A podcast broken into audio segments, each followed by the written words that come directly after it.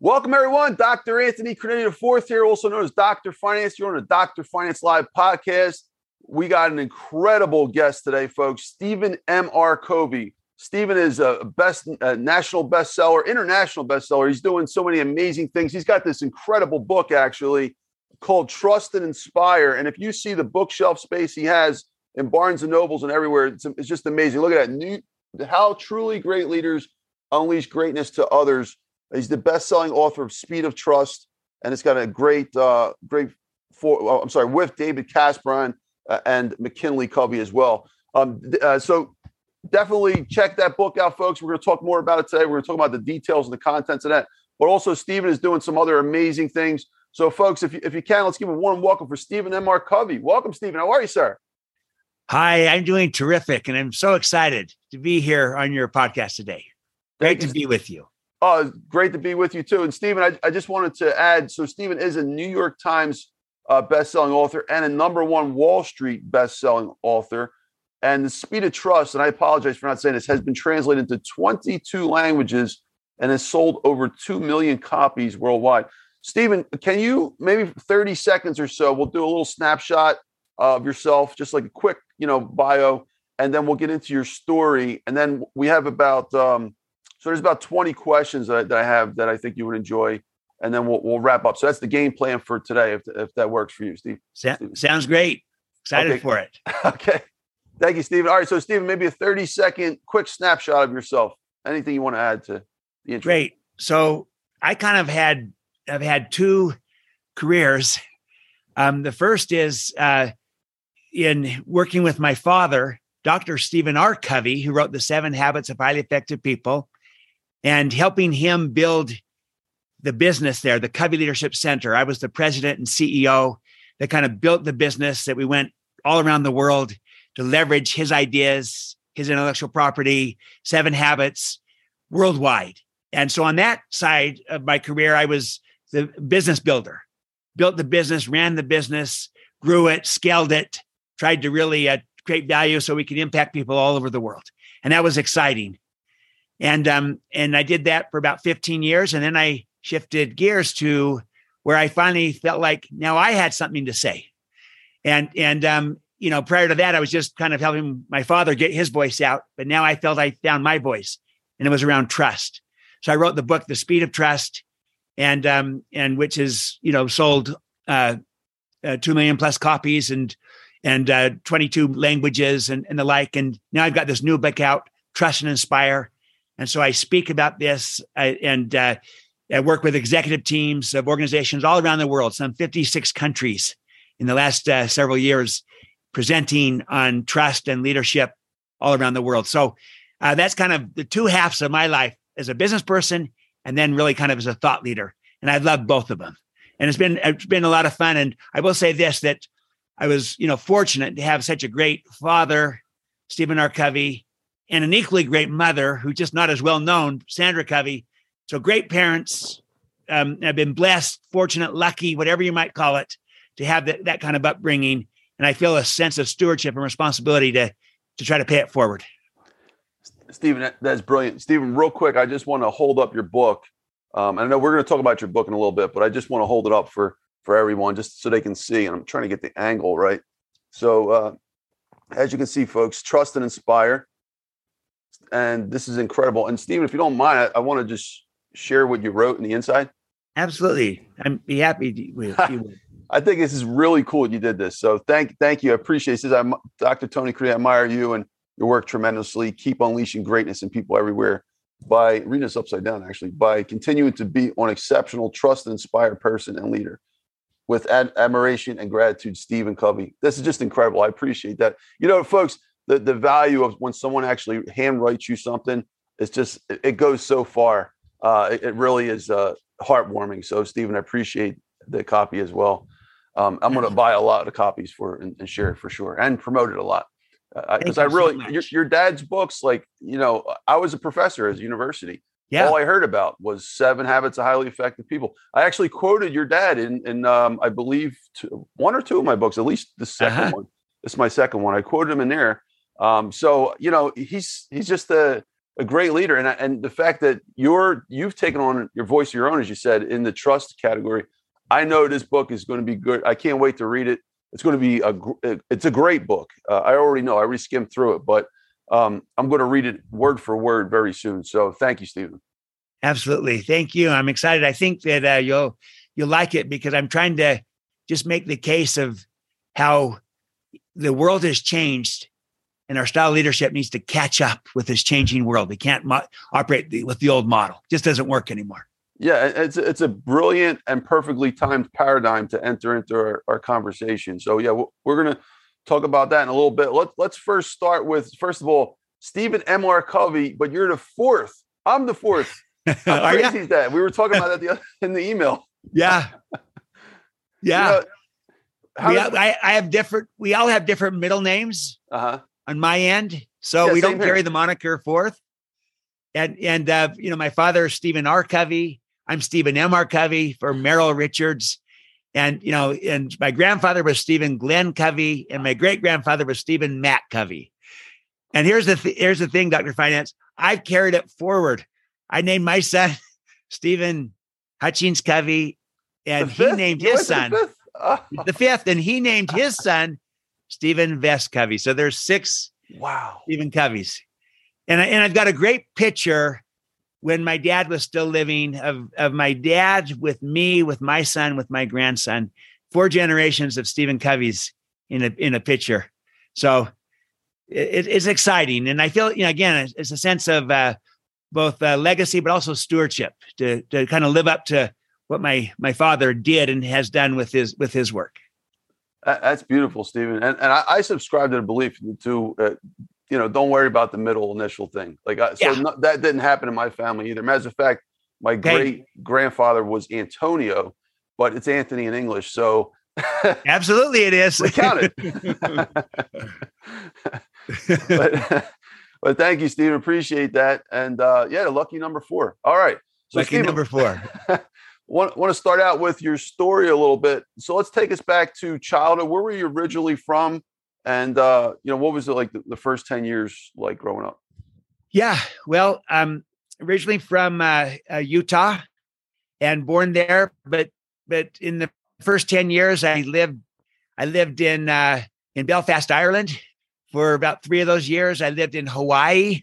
Wow. About a year and a half. So, you know, I lived, uh, half my time in other places, different parts of the world, and and in Hawaii, but had a a great childhood and and uh, in fact, it's in my childhood in those first ten years that I tell the the story that my father told in Seven Habits of Green and Clean, of, of trying to teach his son how to take care of the lawn, the yard. That was me. I'm the green and clean kid at, at age seven, and, and so it's all part of my childhood. But but uh, you know, so I I I I've lived a variety of different places around the world and in, in, in, the country, and uh, now uh, I love the mountains, and that's why I love. Uh, I'm really close to the Sundance Ski Resort, where I'm at now. So you, you're in Utah right now? Yes. Oh, okay. And I, I got to say, I'm from Philadelphia, uh, Pennsylvania, but I've been pretty much every state in the country. Did a road trip about 15 years ago, hitting a lot of states, and Utah, is I just took my breath away. I, I couldn't Beautiful. believe that I never saw that place before. When I got there, it was like, why? How did I miss this? This yeah. is just like it's one of the most precious states in, in the whole United States. It's just got so much to it. it. There's so much. It's beautiful. The mountains and the mountains are right there, right next to the city, and and uh, and and you know I love to ski, and you're literally, um, I mean, for me, I'm just ten minutes from Sundance and, and and that's amazing. And you know, that's Robert Redford's resort, and really a spectacular place, and and very close to Park City and the resorts there, and, and Snowbird and Alta. So if you like to ski, if you like the mountains, it's a fantastic place. And then in the south, you have those big national parks, you know, Zion's and Bryce and Canyonlands. And it's kind of like the Grand Canyon, that that type of beautiful red rock. So it's one of the most visually spectacular places you'll see with the mountains, with the red rocks, you know, the, the contrast. Just if you love the outdoors, it's a beautiful place. Are you, you're from the, and correct me on my geography, but you're from the northern part of Yeah, Utah? yeah. I'm not. Uh, yeah, I'm. I'm up in the mountains, not in the Red Rock. Oh, okay. And, and is that basically where your family was from originally too? Yeah. Yeah. Yeah, Okay. is, is is where the family was from originally, and where where I was born. And I, I again, I've lived all over the country, and I Yeah. lived in different parts of the world. You know, I mentioned when I was young in Ireland. I've lived in Central America and South America. Um, Wow. But I'm I'm back to uh, where I love to be in the mountains, where I'm close to skiing. Do you know Dan Clark? Dan Clark was a guest here. I know who Dan is, but I don't know Dan personally. Oh, okay. I love Yeah. to introduce you to him. I, I think he, uh, he, you guys would hit it off great. He's from Utah. He's a Hall of Fame speaker, and the guy's just, uh, yeah. So yeah, no, he's amazing. yeah. All right. Thank you, Steve. Appreciate you. So, um, basically, you did a lot of traveling, and and that just reminded me. Yeah, you're the son of Stephen Covey. So, folks, Stephen Covey was one of the world leaders in in business thought. I, I every place that I uh, taught at, I taught at uh, six plus universities. Hmm. You know, every university, I like students from all over. What doesn't matter the class. His book came up in the conversation somewhere. So, you know, Stephen grew up with a dad like that. So, what was it like growing up with with uh, Stephen Covey? you know, um, I'll just say this: it was amazing. Now, also, it was the only thing I ever knew, so I, I didn't almost know the difference or appreciate it until a little bit later. And then I realized how blessed I was, how fortunate, lucky to have uh, such a father. And again, I always, I always like when I talk about my dad, I like to put my mom in that same conversation Mm. because she was equally as powerful and amazing, tremendous as a mother, just not quite as much in the limelight that like my father was. But it, but I couldn't have been uh, more fortunate. And and here's the interesting thing you'll appreciate, and our, our viewers and listeners will, um, that my dad would kind of test his ideas out on us first as kids. Smart man. we were the guinea pigs. So, you know, he'd come up with uh, begin with the end in mind. I, I, I never forget a, a family meeting we had. I was just a young young kid, and and he said, "Okay, kids, I want to teach you a principle. The principle is called begin with the end in mind. This is before Seven Habits, so before it became habit two. Begin with the end in mind, and the whole idea that all things are created twice. There's the there's a mental creation followed by the physical creation. So begin with the end in mind. And then he went and took the family. There's maybe, you know, we, I came from a family of nine kids. Wow. So at the time, there were maybe six of us because, you know, we weren't, the, the whole family wasn't there yet. And um, I remember going to up uh, to Salt Lake City to um, a building. And we went to the top of a building. I'll never forget this because I, I was maybe seven or eight. We went to the top of the building and we got on top. We went on the roof. And then my dad had his friend there who was an architect. And the friend went over, went over on the roof to the edge of the um, edge, edge of the building on the roof. And we looked down next to us, and there was a big hole in the ground. And then my dad said, Here's my friend, the architect. Guess what? He is building a building right there where that hole is. Hole is. And look, the building is exists in these blueprints. And then the architect pulled out the blueprints that shows all the designs of the building. He goes, that building has already been built mentally. And it, it shows up on these blueprints. It's there in writing. We're going to come back here in 18 months and we're going to see this building that will be physically there, but it's already there in this man's you know mind and on the paper. That's beginning with the end in mind. And sure enough, year and a half later, we went back to that same site and the building was up. And and um, you know, and I, and I saw the physical creation that followed the mental creation. And you know, again, just a young kid, but that's stuck in my mind ever since. Begin with the end in mind, and I saw it firsthand. So it's things like that that I grew up with. Pretty amazing principles being taught. So he tried it first with us, and if it worked, then he he'd take it out. And so we were the guinea pigs right up front. Yeah, but you, yeah, no, I appreciate Stephen. That was first of all, that was a great story and a great way to really highlight a lesson there. Being around him, he seems like he was one of those rare characters that just come out like every hundred years you see a person like that that's just really brilliant. And him testing these things on you um, you you probably have countless examples of that just in a 24 hour period if you really reflected on it. Because as long as you're with him he's always going to be doing this stuff because that's just how his mind works. Is, is there is there other um, maybe two or three other stories that you you can highlight? Just some things that you remember that uh, that really can capture the essence of of your dad's character? Yeah. Um, like you say so many different ones. Um, my dad always treated everyone with uh, great respect.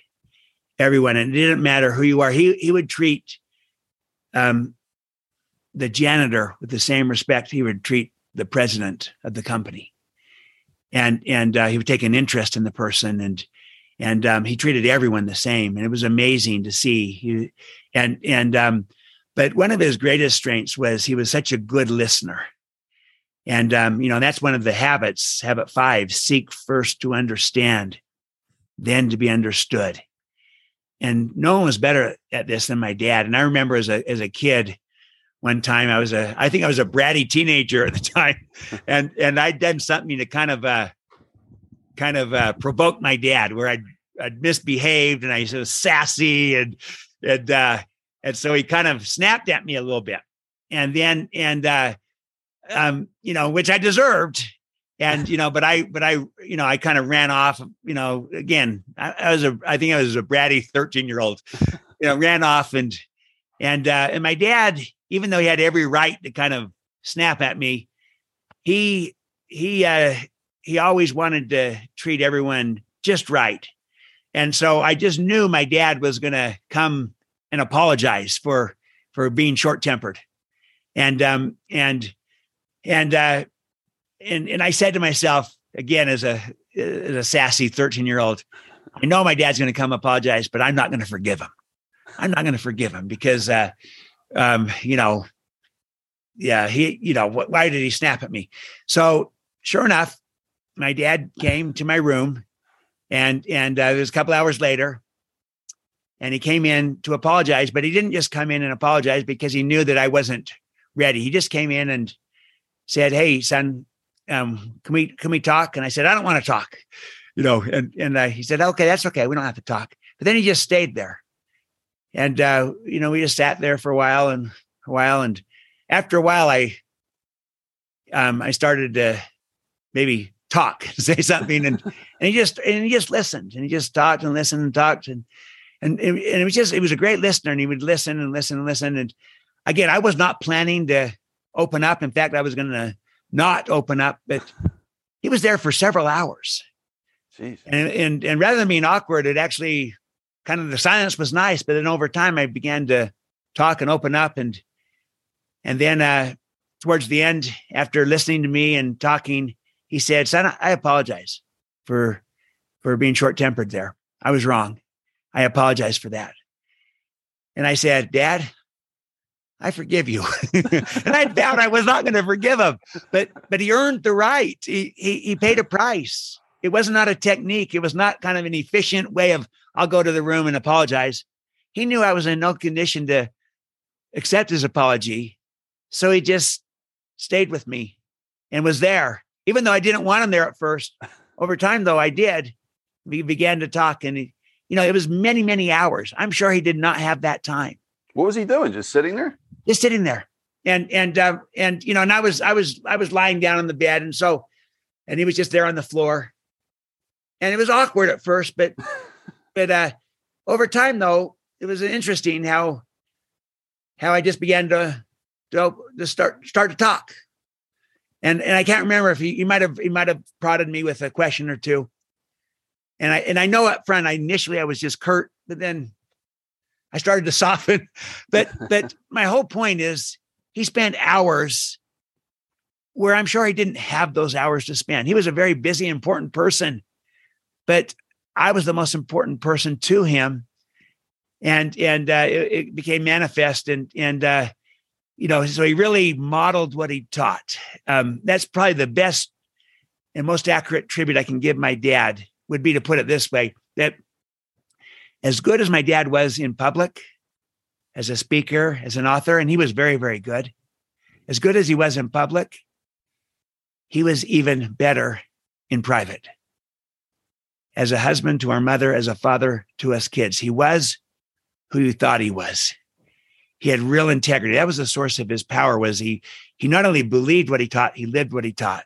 At least to the best of his ability. He always, you know, tried his best. And you know, sometimes we, we've seen these um, big names. They can get up on a stage and just wow an audience, dazzle them with a great presentation, and then they walk off stage and they're like a different person in how they treat others. Well, my my father, he was good on, on stage. He was good on stage, very good, and he was even better off stage. And he treated everyone with deep respect. And so that's maybe the kindest and most accurate tribute I could pay my dad is simply to say, as good as he was in public, he was even better in private. And I know I've, I've i saw. He he was he wasn't uh, an actor. He was he was the real deal. And the real deal. The quote. Uh, so Jim Cathcart was on here. He's a Hall of Fame speaker. He was the head of the yes. National Press Association. Great guy. I asked him a, a question about this, and and what is the difference? But what is it? What makes a great speaker? And I can't give his exact words. I can't remember, but to, you can guys can check it out on the podcast if you haven't checked it out. Um, to, to, paraphrase, though, a great speaker is is a a person who is great in real life. Like there's there's there's a difference. He was trying to make the point that there's a difference between that and acting, because if you're not a great person in real life, you can't you can't be a great speaker per se, because that that makes you an actor. so a true great speaker is a person who really lives that life. So your dad was the, a true great speaker, like the real deal. He's a true great speaker because he, he was a true great person, mm. and he had congruence. He was authentic. He was aligned. Um, he wasn't one person on stage, another person off stage. He was the same person, a great person in both places. And in fact, um, in this book, Trust and Inspire, I talk about how we all, in a sense, have three lives. You know, our, our public life, what everyone sees, our private life, what just those close around us see, and then our inner life is kind of kind of what we really think and who we are, and real authenticity, which is the source of power as a leader. To be real, to be authentic, is when there's an alignment between our public, our private, and our inner life so that we're the same person in all these respects. And, and we're not trying to be something for someone else different than we are for others. And um, you know, I think that's that's authenticity, and that's there's a power to that for a speaker. You know, here's here's a little example of that, and it's one of the stories I share in Trust and Inspire. Is you know when when Gandhi, Mahatma Gandhi, um, he, at some point he came to to Great Britain. This was when India was under, um, you know, Great Britain's uh, oversight, and he came to Great Britain and he spoke um, in the public. Uh, I, I don't know exactly where it was, but in a public forum, it might have been in the House of Commons or, or, or wherever it might have been. But he spoke in a public setting for two hours without a single note and it was captivating and mesmerizing. And afterwards, a number of the media came up to Gandhi's assistant and, and asked him, you know, how does he just stand up and, and speak for two hours without a single note? And his assistant said this. He said something to this effect that um, that that Gandhi is who he says he is. That what he thinks is what he says, and what he says is what he does. And he needs no notes to keep track. And whereas whereas you and I sometimes we think one thing, we say another, we do a third, and we have to keep, keep notes to keep track of it. But with Gandhi, it was all aligned. You know, his life was one indivisible whole. And I and there's just a great clarity and power that comes from that. And that's again just back to saying that was probably that's probably the biggest tribute I can pay to my father is that he was genuine, authentic, real, the real deal, the same in private as he was in public. And and and so, you know, that that that's exciting. He wasn't perfect, just like, you know, like he in that situation, he, he, he grew upset at me, and he had a right to be because I provoked him, and uh, but he wasn't perfect. In fact, one time he was asked, um, "So, Doctor Covey, do you live the seven habits?" and and here's what he said.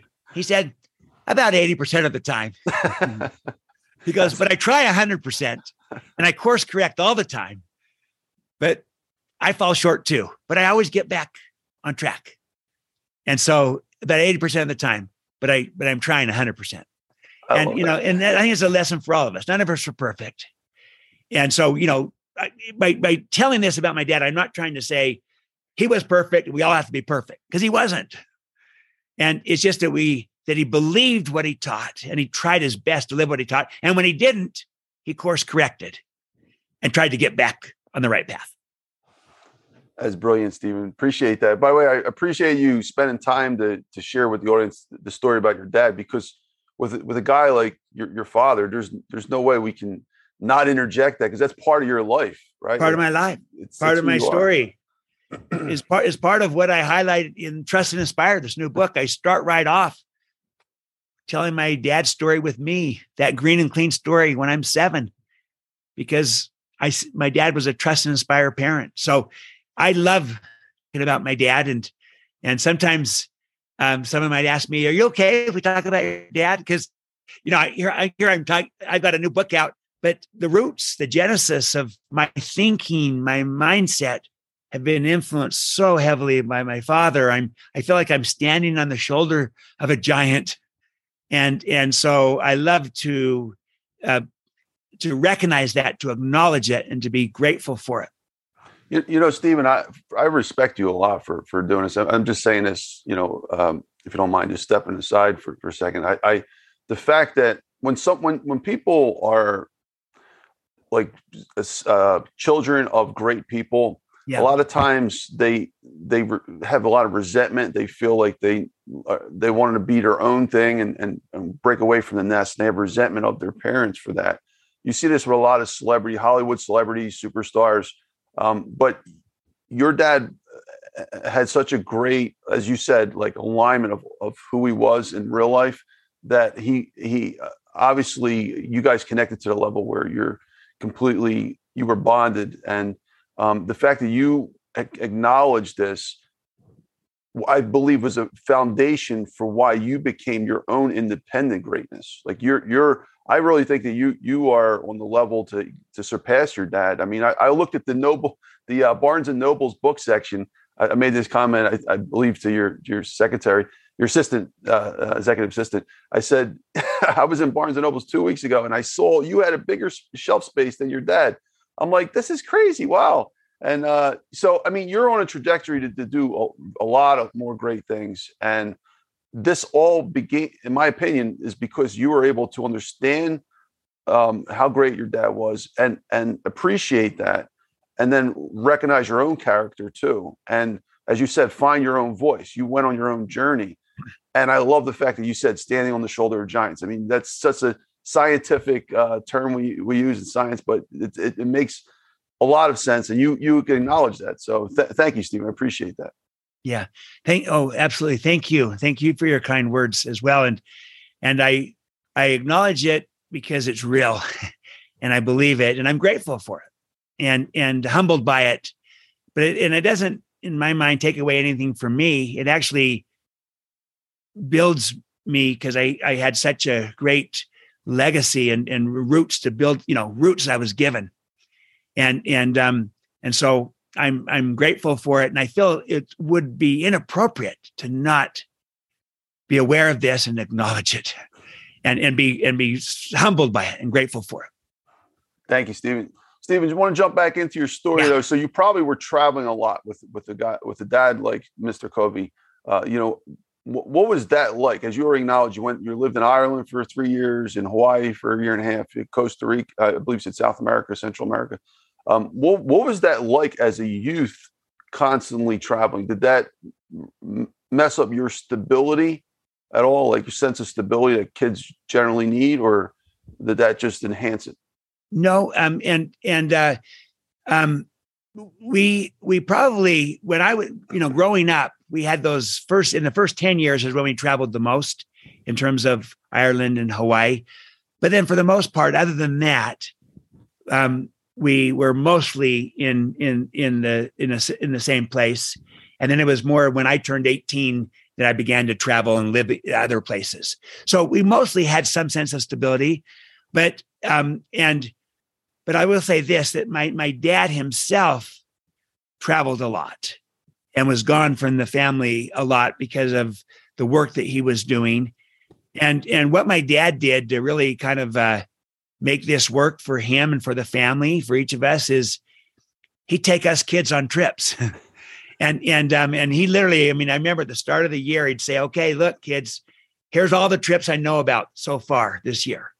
I'm going to Orlando for this speech. I'm going San Francisco for this. I'm going, you know, to to New York for this. And he'd lay them out and he'd say, Who wants to go on what trip? and and uh, and then we would negotiate as kids. I want to go to Orlando. I want to go to Disney World, or I want to go to New York because I want to go see Broadway plays or what have you. But he would uh he'd multitask in the sense of he'd have a trip where he's going to give a speech. And so he'd say, let me take one of my kids and we'll go a couple days earlier or we'll stay a couple days after and we'll have a lot of fun and do things together. And we, I used to look forward to those trips. And I remember going to Orlando one time and I went to his speech. I was maybe 12 years old, you know, and I was bored stiff by his speech at the time, a 12 year old. But I was so happy when he was done because I knew the next two days we were going to Disney World. and, and, uh, and that was a lot of fun. And and and we had a great time. But he did that routinely with with the kids, and it was a way of connecting and overlapping his mission with who was important to him, his his his children, and and uh, and we had a lot of we had a lot of fun. So in spite of him being gone a lot, and we did move a little bit the first ten years, um, we had a a real sense of of uh, of of deep roots in our in our childhood in a sense of community in a neighborhood because for the most part after those first little bit we were kind of in the same area. And that was and that was nice. And not everyone has that you know um, i've got several friends military friends that lived all over all the time whereas we had a little bit more stability and and uh, and that was exciting to to build some deep roots in neighborhoods and the, and the like and and and uh, but my my parents, both my mom and my dad, were able to always give a sense of of stability. The whole idea was they wanted to give their kids roots and wings. You know, roots so that they know who they are, where they came from, and they had that ground you, and then wings that they can do anything. They can fly, and and you know, so we we you learn your talents and and my parents were really affirming. They believed in us and saw the best in us and helped us come to believe in ourselves. They gave us wings, if you will. And that combination of roots and wings is a powerful thing. That's brilliant, Stephen. Stephen, just to flip that conversation, hearing that that point you just made, um, what was it like? Now, I've had several, uh, I think almost uh, seven or eight Hall of Fame speakers on the show. We got another one coming up next week, I believe. What was it like? Just curious from the other side, like having a, a major uh, figure like your dad, a speaking figure what was it like growing up when he disappeared? What did did you? What was your feelings like if he disappeared for like a week or two and had to go at a speaking gig? Did did that bother you at all growing up, or did you just get used to like how did you adapt to that yeah. scenario? I it's amazing because even though my dad was gone a lot, it didn't feel like it for some reason. And my guess is is because he involved us with his what he was doing so we felt a part of it. And he and you know, he involved us with his ideas, with his content. I mean, again, like I said, he taught us the seven habits for 10 years before he came out with the seven habits. and and uh so we kind of grew up with it. And and he would talk about he's going to go out with this client and talk about these principles and ideas. And so we we probably felt like we were part of it and we identified with it. And and by having greater involvement, we were a little bit more committed to it. We felt like we were a part of his mission. And, and so I talked to my siblings to this day, and none of us, even though my dad traveled a lot, none of us felt like he was gone all the time. Partly because he would take us on trips and we'd look forward to it. Other partly because he, he involved us, but also he would prioritize the most important things and he would hold those, you know, inviolate.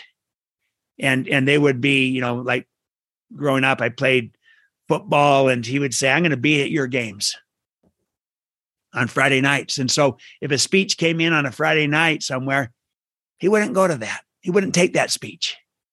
So he was there for my games. So he might have been gone at different times, but he was there for the most important things to me and to the other kids. And he'd listen to everyone, what's most important to them and what were their interests. And it might have been drama for one. And he'd make sure he was there at the play. He'd learned, so he planned way in advance. And to get people's calendars and schedules, no one planned like my dad. You know, talk about begin with the end in mind. He would get everyone's calendars, all the kids' calendars or school calendars, and he'd learn when are plays, when are graduations, when are football games, when are different events. And then he would plan, and then he would tell his office, okay, on these dates, I'm going to be home. And I don't care what comes in. I don't care who's asking me. I'm going to be home. And then on these other dates, I'm willing to go out. And and so and then he would live true to that. And and uh, so as a result, somehow um, it didn't feel like he was gone all the time. It, he, he, just felt like he was our dad, and and that we were close. And and uh, another thing I'll say is that all of us, each of us kids, somehow felt like we were the favorite child. and you know, you know something's going well with if you all feel like you're the favorite. Mm. And, and uh, because of how my dad would take just such a personal interest in in each child and and do what they love to do. My my sister Catherine, you know, she loved Star Wars and everything about Star Wars and the science fiction and this and that. My dad was not a big science fiction fan, you know, and and he loved other movies and things, but never got into science fiction. But you know what? He went to all the Star Wars movies with my sister. Why? Because she loved him and my dad loved my my sister, his daughter. And this mm-hmm. was important to her. So he got into it for her. And, and he wouldn't have done it on his own, but he would do it for her.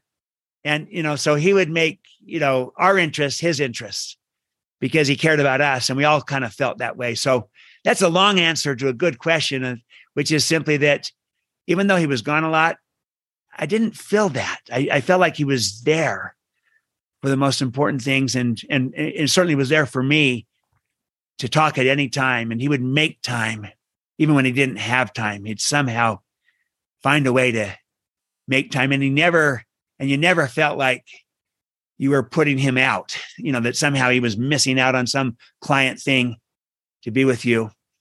Um, I'll tell you one last little story on this, and and uh, so my sister Cynthia, they'd had one of these trips planned. You know, one of the okay, I'm going around the country. I'm going to these places. Which trip do you want? She picked a trip to San Francisco, and I think she was maybe uh, 12 or 13 at the time, and she wanted to go on the cable cars and the trolley cars and go to the wharf and do all these different things.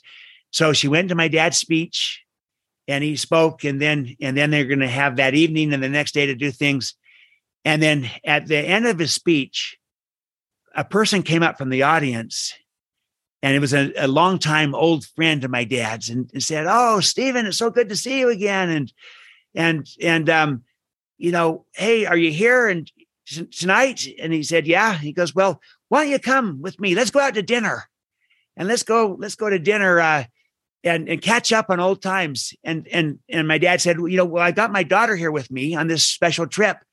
And the and his friend said, That's okay, your daughter can come with us. Well, my sister, Cynthia, she didn't want to go to dinner with this guy. She didn't know this guy. She wanted to be with my dad and do the fun things that they had planned. And my and, and Cynthia said, I could just see, oh gosh, here goes my trip, and here goes my whole plan for tonight of all these fun things she wanted to do. And and my dad said to his friend, you know what? I would love to, and maybe we can can't do this another time, but I made a commitment to my daughter to have a special private date tonight. And so we're going to do some really fun things, but we'll catch up, you and I, another time. Tonight I'm with my daughter. That was right in front of my sister that he did this. And, and she just realized then and there, I am the most important person to my dad, more than his friends, more than these business opportunities. He's prioritizing me. He values me. That has stayed with her throughout her entire life. And and um and now, by the way, she's she uh, my sister Cynthia has just uh, co-authored a book with my father. Wow! It just came out. It was my dad's last big idea, and they began working on it about four years before my dad passed away. They worked on it for about four years. Then he passed away. Then it took my sister. She kind of dropped the project, but then she re- brought it back up and just finished it. And and and the idea, the book is called "Live Life in Crescendo." You know, like in music, crescendo is when it goes up, diminuendo when it goes down. And the premise is that your most important work is always ahead of you. It's a mindset, a crescendo mentality that your most important contributions are always ahead of you. My dad, who wrote The Seven Habits of Highly Effective People, always felt like his best book was still yet to come. It was a mindset, a crescendo mindset. And now this book is out, Live Life in Crescendo. And my sister Cynthia co-authored it with my dad.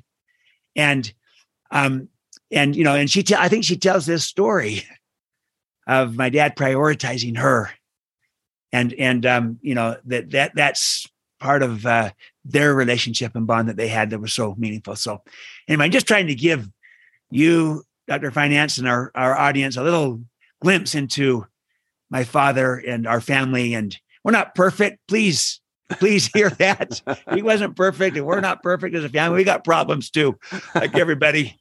And uh, but but uh, I did have amazing parents who really were trust and inspire parents who believed in us, who who uh, helped us come to believe in ourselves.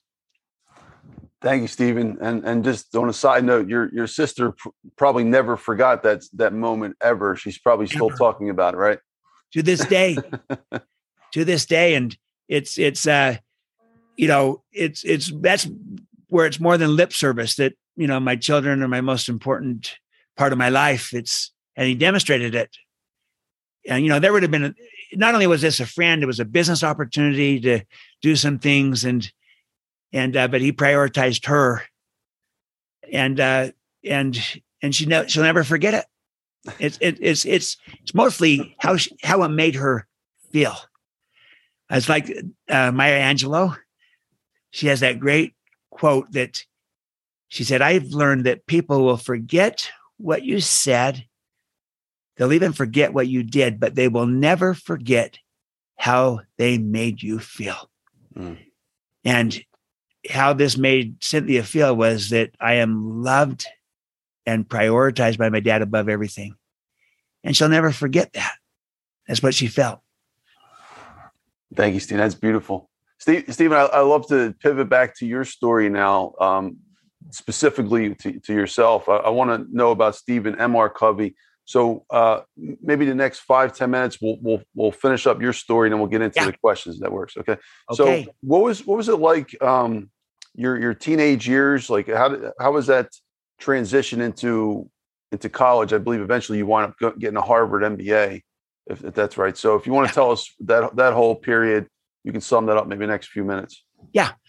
Um, you know, uh, was active kid, played football, ran track, and in high school, had a lot of fun, ran for student body office, and that taught me a little bit about leadership, and that was that was fun.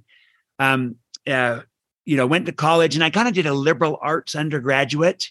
What college? Um, I went to uh, uh, BYU. BYU, okay. And and um, and I did a, a liberal arts undergraduate, American Studies, with a lot of history and political science and English, and uh, with the idea that I always planned on getting an MBA and I had a goal to to go to Harvard Business School, and and uh, was fortunate that got got accepted into it, and and ended up getting an MBA from Harvard Business School, and and I'm glad that I did the the, the liberal arts undergraduate because that helped me think and be critical in my thinking and in my writing, and and it broadened me out more than say had I done just a business undergraduate, knowing that I wanted to get an MBA Mm. And so I'm glad I had both. Although when I went to MBA school at Harvard, I will say you'll appreciate this with your, you know, Dr. Finance, that I went with hardly any financial education and background. And so I had a steep learning curve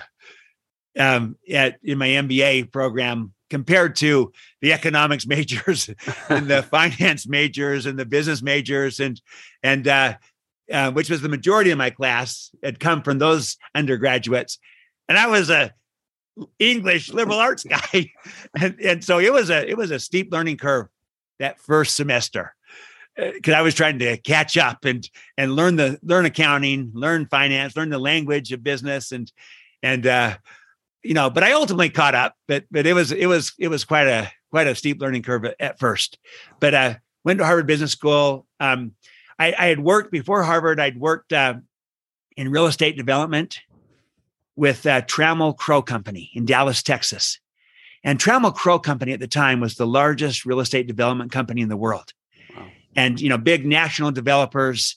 It was it was Trammell Crow the man. It was an, an individual named Trammell Crow started in Dallas and and um and then he built this big national um real estate company and there and you know real estate there's not a lot of truly national players because it's more of a local business that you get to know the markets and the like but they had a great model that they would you know put in partners that would know their markets that would be partners there part of the national network but with local partners. And and um, and they were in the mid 80s this is when i was there. They were uh, um, you know the biggest real estate developer in the country commercial real estate. So office buildings and and uh, warehouse and you know tech space office warehouse combinations and and and retail they also had a residential side that that was there too and so i did that i was a leasing agent and um you know so we i'd be w- working with the local partner we'd build these big buildings and then I'd go out and try to lease them, fill them up with tenants. And this is back in the day where you do spec buildings. You didn't even have tenants in advance. And so you'd speculative buildings, you'd build it with the idea that if you build it, they will come. You know, and if you build the buildings, you could fill it up with tenants and and it worked until the market got overbuilt. and then, then you're kind of turned upside down. And and it ultimately kind of led to effectively the, you know, the the the demise kind of a Trammell Crow. It still existed. They still had good partners and the like. They ultimately merged with uh, uh, Richard Ellis uh, Coldwell Banker, and and um, and so, uh, but but I was there during the heyday when it was really kind of a, quite a ride, and and uh, and built some beautiful buildings. You look at the Dallas skyline. There's some beautiful buildings that were built there in the 80s that that we were part of, and and pretty exciting. And so that was a lot of fun. I, I went to Harvard Business School. I did a, um, a stint in investment banking for a short time with uh, on Wall Street and had an opportunity after to, to go full time into that and you know full bore as well as to go back to Trammell Crow. So those were my two kind of big opportunities going to real estate development, go back into real estate development with you know further education, ready to be on this really fast track to partnership because I'd done well in the in the couple of years prior to business school, or to go into investment banking, which I'd done the prior summer, and I was good at that, and that was exciting. Deal making. We were we worked on at the time the biggest leverage buyout in history. Wow! and it was the the Campeau acquisition at Federated Department Stores, 1988, big deal, and and um and and so that was exciting you know, deal making and Wall Street, all the excitement. So these two kind of exciting things. But but then my dad um, said, "Why don't you join me and our company?" And this was before the Seven Habits book was coming out; it had not come out yet. But I knew the Seven Habits well because we learned it in our home, and I knew that I thought this book is going to go somewhere. He said, "Why don't you come with me and help us build our business, help us build this company?" and impact people all over. So I kind of was debating what do I do? Do I take the exciting job of Wall Street, more money, more excitement? And, you know, that sounds prestigious. And you tell people I'm working on Wall Street. Do I go back to real estate development on a fast track to partnership? Because I'd done well before and and now I've got this education and and you know I could get a I'm close to partnership. Or do I go with this fledgling small company that no one knows about you know, with your own dad and and uh, you know, and and and endure people saying, "No, you know, yeah, you're working for your dad, huh? Couldn't find a real job," type of thing, you know, which a lot of people did. When when I in fact I had other opportunities, and it was a it was kind of a debate for me, but but uh, I kind of narrowed it down between going back to real estate or working with my dad. And I remember my dad one time saying, "Well, you you whatever you want to do is great." And uh, but then he asked this question: So, do you want to build buildings or build people? And I said, you know what? I think I want to build people, and, and, and nothing wrong with building buildings. That's a terrific thing too. Um, it just that wasn't my priority, my my my sense of purpose. I, I I felt maybe it was just in my DNA. I just felt this this desire to really get into the space of building people and developing people and you know even this new book is unleashing the greatness inside of people this idea it was always in me probably because of my upbringing um you know being raised by my dad as well as uh um you know in my dna maybe but that's the path i chose and and um and and then i i really carved out and this was somewhat by design that because I, w- I was a little bit intimidated of how do you you know, my dad is this big name and everything. And even though he wasn't the household name until the book came out, he still was doing a lot of speaking and consulting. And I knew he was about to become a household name with the book, The Seven Habits. And, and so that was a little intimidating to be his son carrying his name. and so I felt like with my Harvard MBA and the work I'd done at Trammell Crow prior that I really was good at the business side. So I felt like I'll I'll focus on the business side of turning his ideas into a business. And, and that's what I did for the next 15 years. And, and it was only, only after doing that, that I shifted horses. And I, when I finally felt like, you know what, now I feel like I have something to say. Mm. And it was around trust. And, and, and I, before I was a little bit timid to do that because I felt like, how do you follow Stephen Covey? how do you go down a thought leadership path and and and um, I was grateful for everything my dad has done, as I've said. But I also, you know, wanted to have some sense of my own actual contribution. So I worked on the business side for 15 years, helped build the business. You know, took it global, um, build a business model that was sustainable and exciting, and because we had we you know we had created a lot of value for clients, but we had not figured out how to make money ourselves. I helped helped us do that, helped us become sustainable, and our mantra became no margin, no mission. And and you appreciate this, Dr. Finance, because you don't, you know, we had a great mission, but and we were trying to do all this great work in the world, but we weren't making any money and we were running out of cash. And so we had to kind of learn how to be a business, not just an ordinary business, a mission driven business, a business with a purpose. But if we were not a business, we would not survive. And so the whole premise is hey, if there's no margin, there's no mission. So we've got to operate as a business, but not an ordinary business, an extraordinary business. That was the idea. And so we built this idea of the Covey Leadership Center, a, a purpose driven business. And, and, um, and I went down that path and I, I helped build it. I was the CEO and, and, um, and then it was after kind of we did a merger with Franklin Quest. And it was about five years after the merger where I finally said, what year was that, Stephen? You did the, the, the merger was in 1997, I believe. Wow. Then in about 2002, I said, you know what? I think I want to talk about trust because I have seen how trust is everything. It's mm. everything in this merger. We struggled at first with the merger because we had been arch competitors, Franklin and Covey, mm-hmm. and we came together. There was kind of lower trust, not because we'd done bad things to each other, but because we were competitors and and and then that slowed everything down. But then we consciously built the trust with each other, and that sped, sped everything up and became more creative and collaborative. And I emerged from that, and I said, trust matters, mm-hmm. and we're underestimating it by a matter of maybe a hundred. Wow. It matters that significantly. It's economic, not just social. It affects the speed at which you can move and the cost of everything. There's economics of trust in either direction.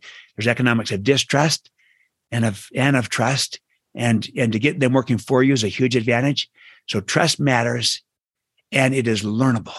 So Stephen, I just want to pause there for a second. It's Please. this is really good stuff. So you actually, it sounds like the foundation to your life's mission currently of, of, of teaching people about trust really started from that experience you had putting these two companies together, Franklin and yep. Covey, and you watched how important the injection of trust or the uh, the uh, t- taking it out, the stripping away of trust from a company, from from a relationship, can actually dissolve a business. So you you watched it from both angles, and that's when you you got this this idea like this is so much more important than I ever thought it was, and you Absolutely. wanted to go that way. Is that right?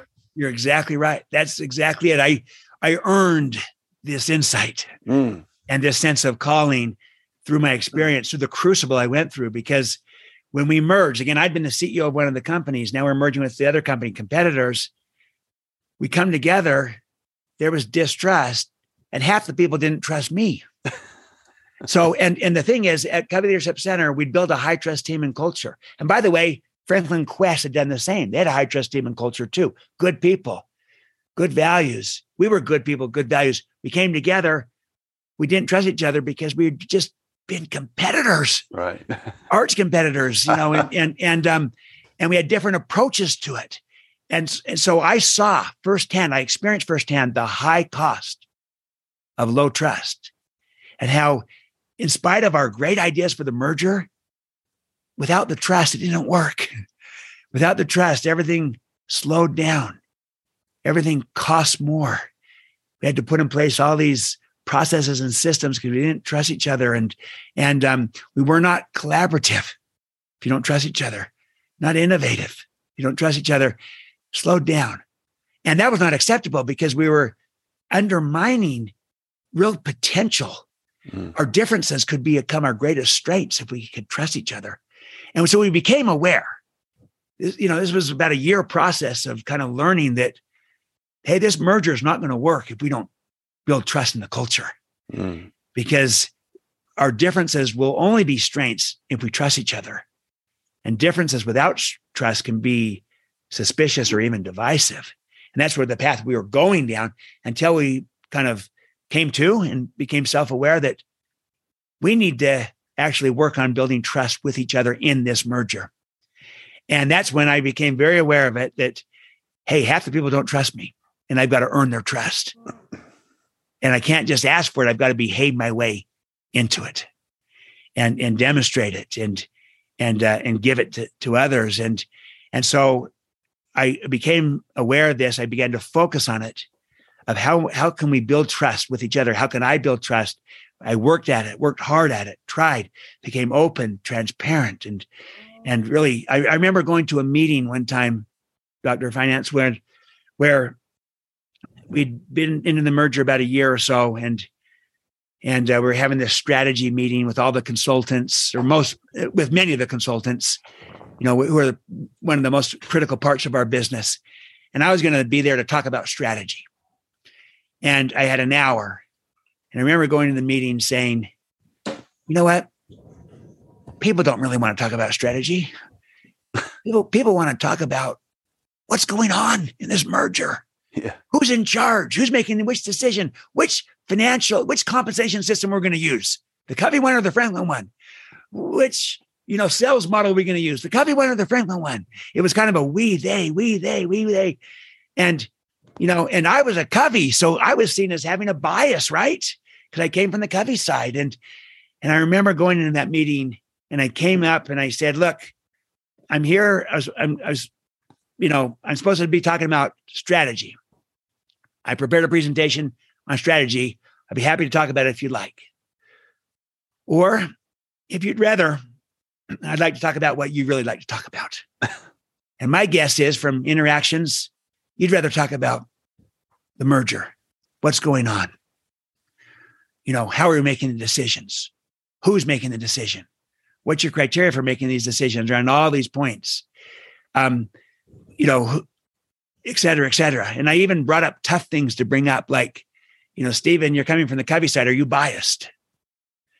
And and um, you know, and and um, and how do we know you're not? And and all these different things. And so I teed them all up, including the undiscussables, made it safe. And and my, my I was open, I was transparent, I was vulnerable. I even brought up I'm sure some of you are thinking, Stephen, you're your father's son. Do you have any of your own competence on your own, independent of your father? Because I, I think that's what some people are thinking. And, and so I brought up the tough things, very vulnerable. But I'll tell you what, then I just listened and I, and, and we, and we, and we, and I, and I, and I was transparent and, and shared everything I could share as much and, and didn't try to hold back and, unless I had confidentiality issues or something. And and um and we listened we, and we spent not the hour, we spent the entire day just having an interactive dialogue. And we took down all these notes of things we're gonna decisions we're gonna make, how we were gonna make that decision.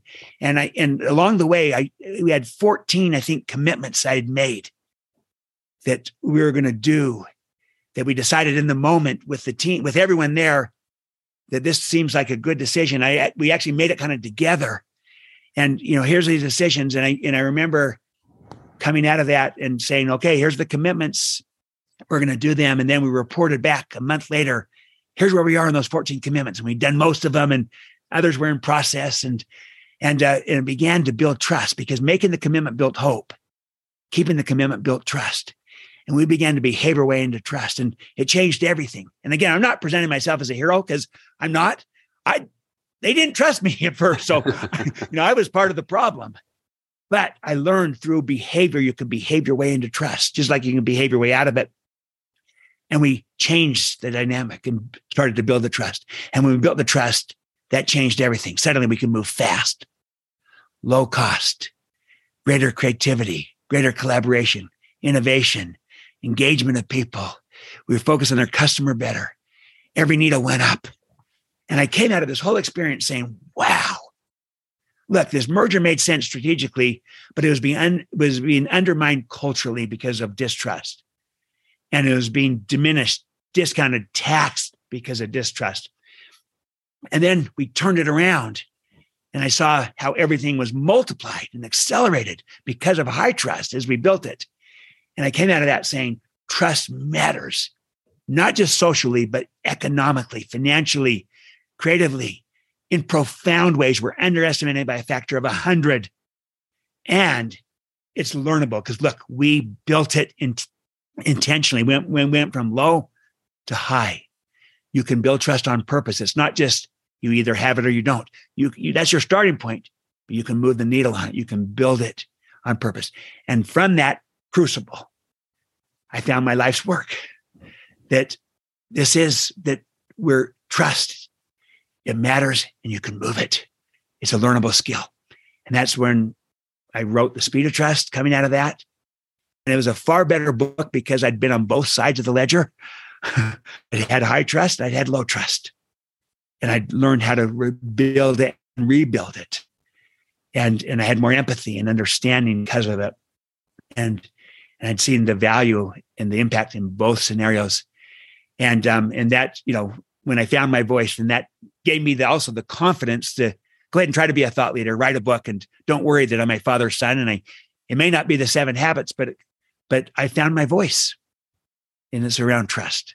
So that's, um, I probably went way too long for you. Uh, no, that's perfect. But that's just, uh, um, just trying to give you context of how I found this this uh, this uh, career path that I'm on, which to me is is actually a calling, a sense of stewardship. This is this was perfect, Stephen. Like the, I don't care if it was an extra few minutes. It, it actually it highlighted the moment you hit it, had an epiphany and walk through that journey of finding a life's purpose. I, I mean, for a bit, uh, a strong business person like yourself, that is there's a lot of teachable moments there.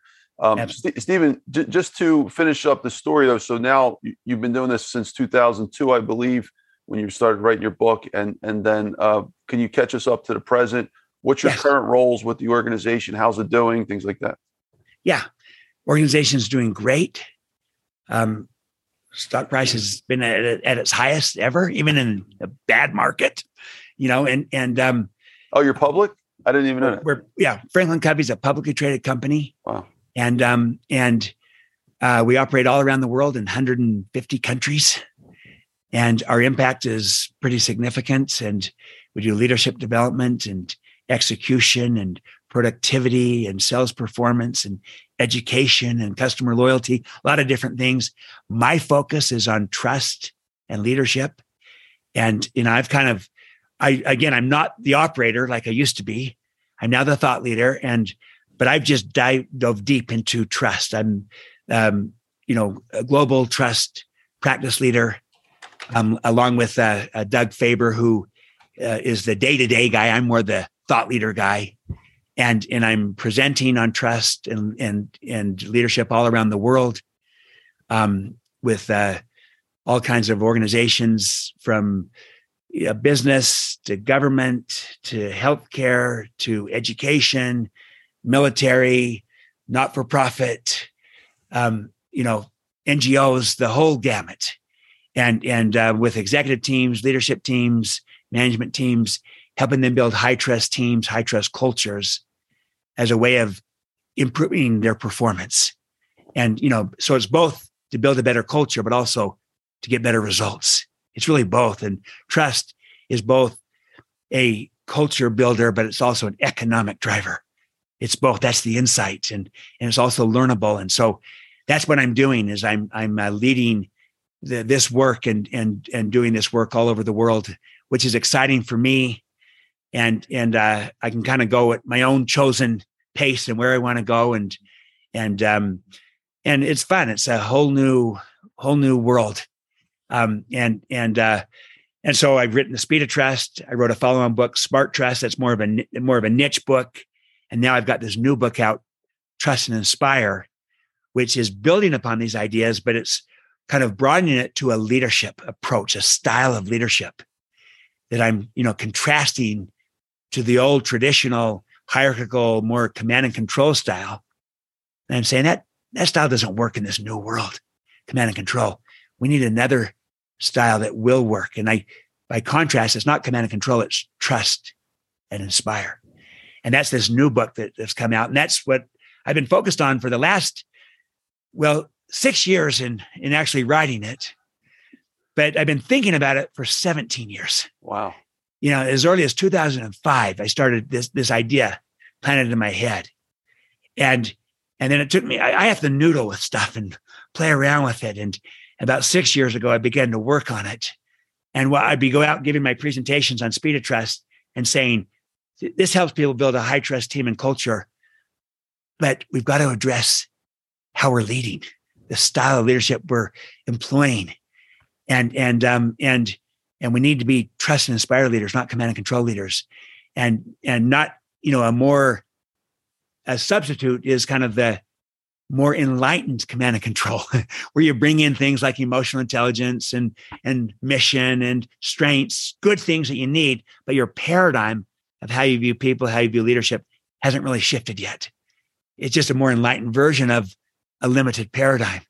And and i wanted i wanted a more expansive paradigm of who people are and what leadership is to be relevant in this new world of work. And, and that's the idea of trust and inspire. So that's been, that's where I'm at. And, and I'm excited um, about this new work. And, and I think it's so relevant because I've made it not just about leadership style for, you know, positional leaders, high level leaders, but it's really your style as a parent your style as a neighbor, as a friend, as a community person, as you know, whatever your role, you can be a trust and inspire person.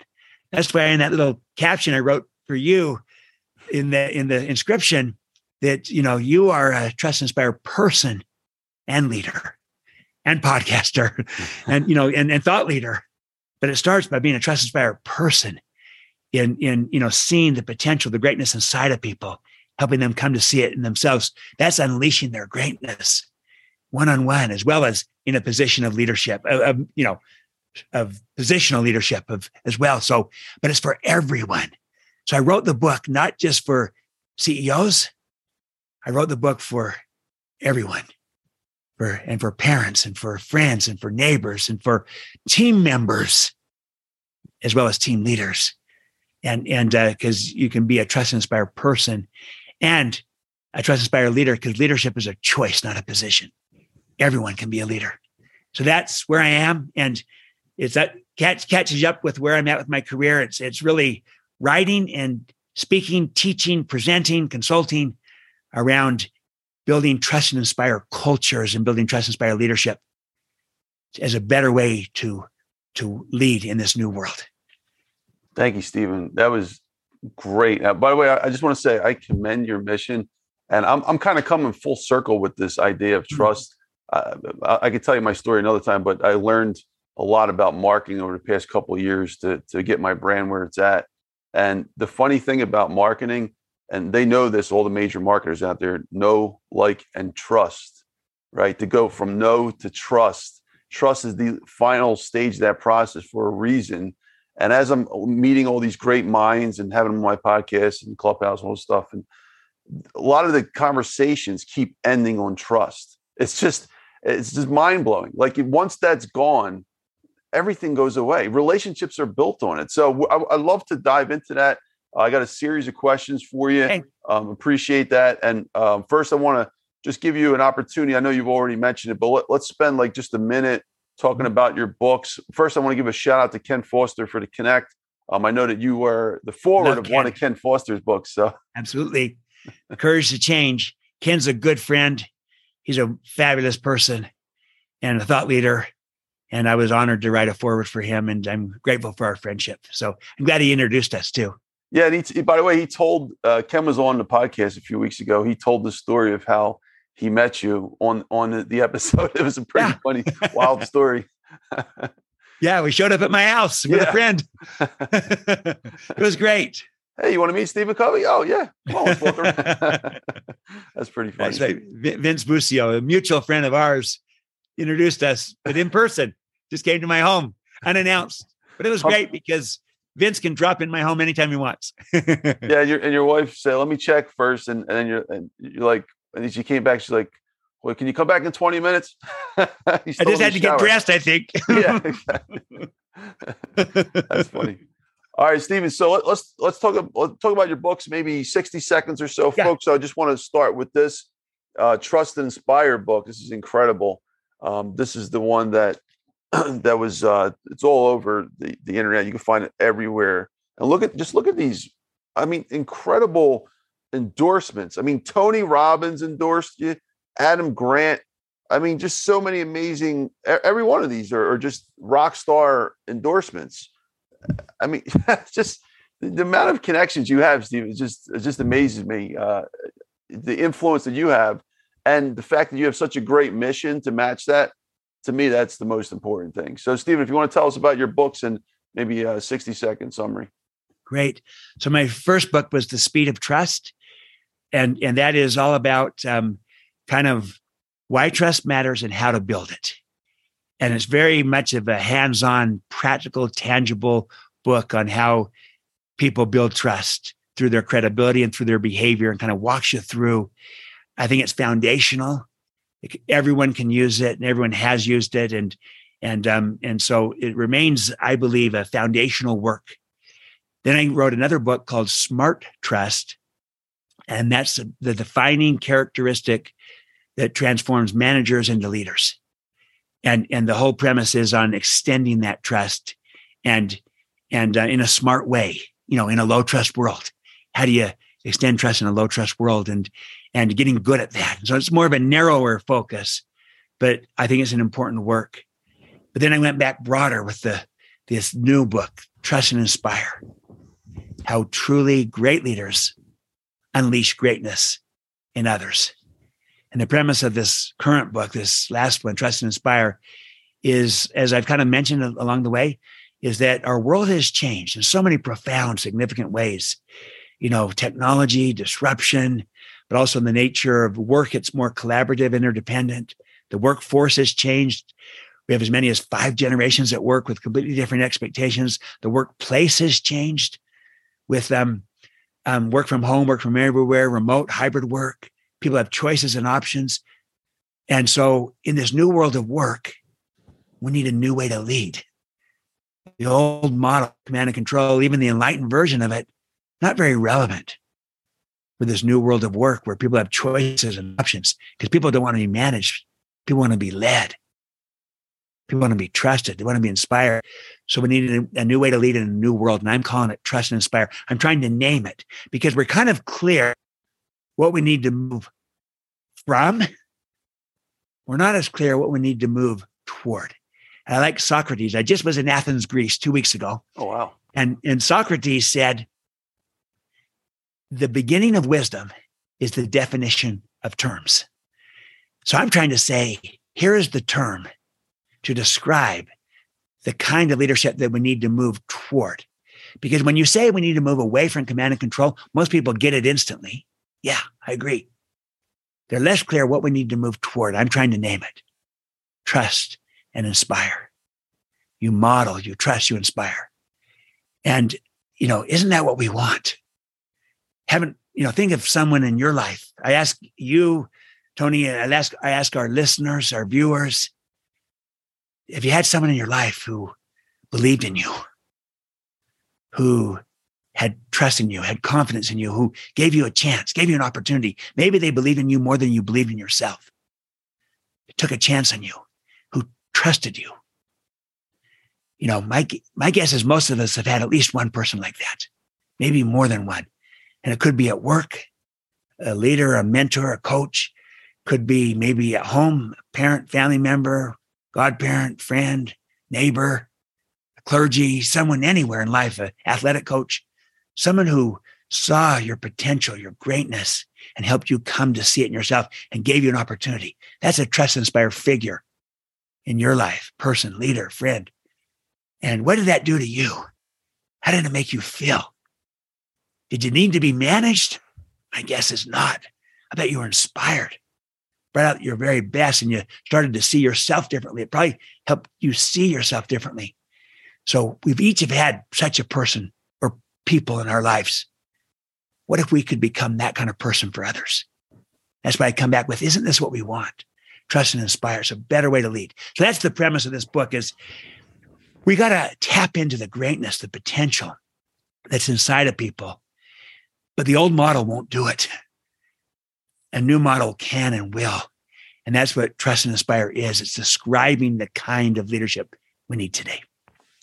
Thank you, thank you, Stephen. That's brilliant. And by the way, we're going to dissect both those concepts, trust Beautiful. and inspire, because uh, they're two interrelated but yet different topics. And, Absolutely. Um, so we're yeah, we're going to talk about that in just a little bit. First, hey. first step. Uh, thank you. By the way, I want to talk about. I want to step back because we we started our story of you with the story of your, your dad and, and his yeah. relationship to you and in your life. Um, I, I, think like people are, in books are very similar. The, the, the, thoughts up here that we put into our books as an author, I'm speaking, they become like our children, right?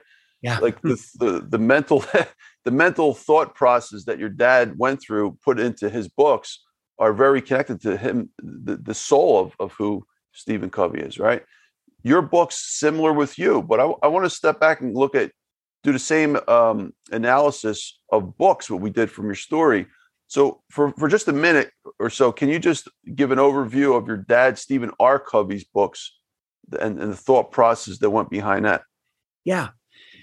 Well, his kind of foundational book is The Seven Habits of Highly Effective People. And that was kind of looking at as he st- it came about from studying the wisdom literature in the United States when he was doing his doctorate. And he, he noticed that over the first, you know, this was back in 1976. So it was a 200 year bicentennial study of wisdom literature in the United States. And he noticed that the first 150 years, the primary focus had been more on character and on the work ethic and perseverance and grit and integrity and fairness and courage and like kind of character things. But then he began to see a discernible shift in the literature, a little bit more towards what he called the personality ethic, you know, and and um, more techniques versus, versus principles and other things. He saw this shift, and and the Seven Habits kind of was born out of that, seeing that the, the original subtitle for the Seven Habits was restoring the character ethic kind of getting this back to the roots. And so those seven habits are foundational habits based upon principles. You know, habit one, begin, uh, habit one, be proactive. And that's re- the principle of responsibility that we are responsible. And, and um, for ourselves, for our lives, for our situations, we're all influenced by the environment and by other people's decisions. And that influences us heavily.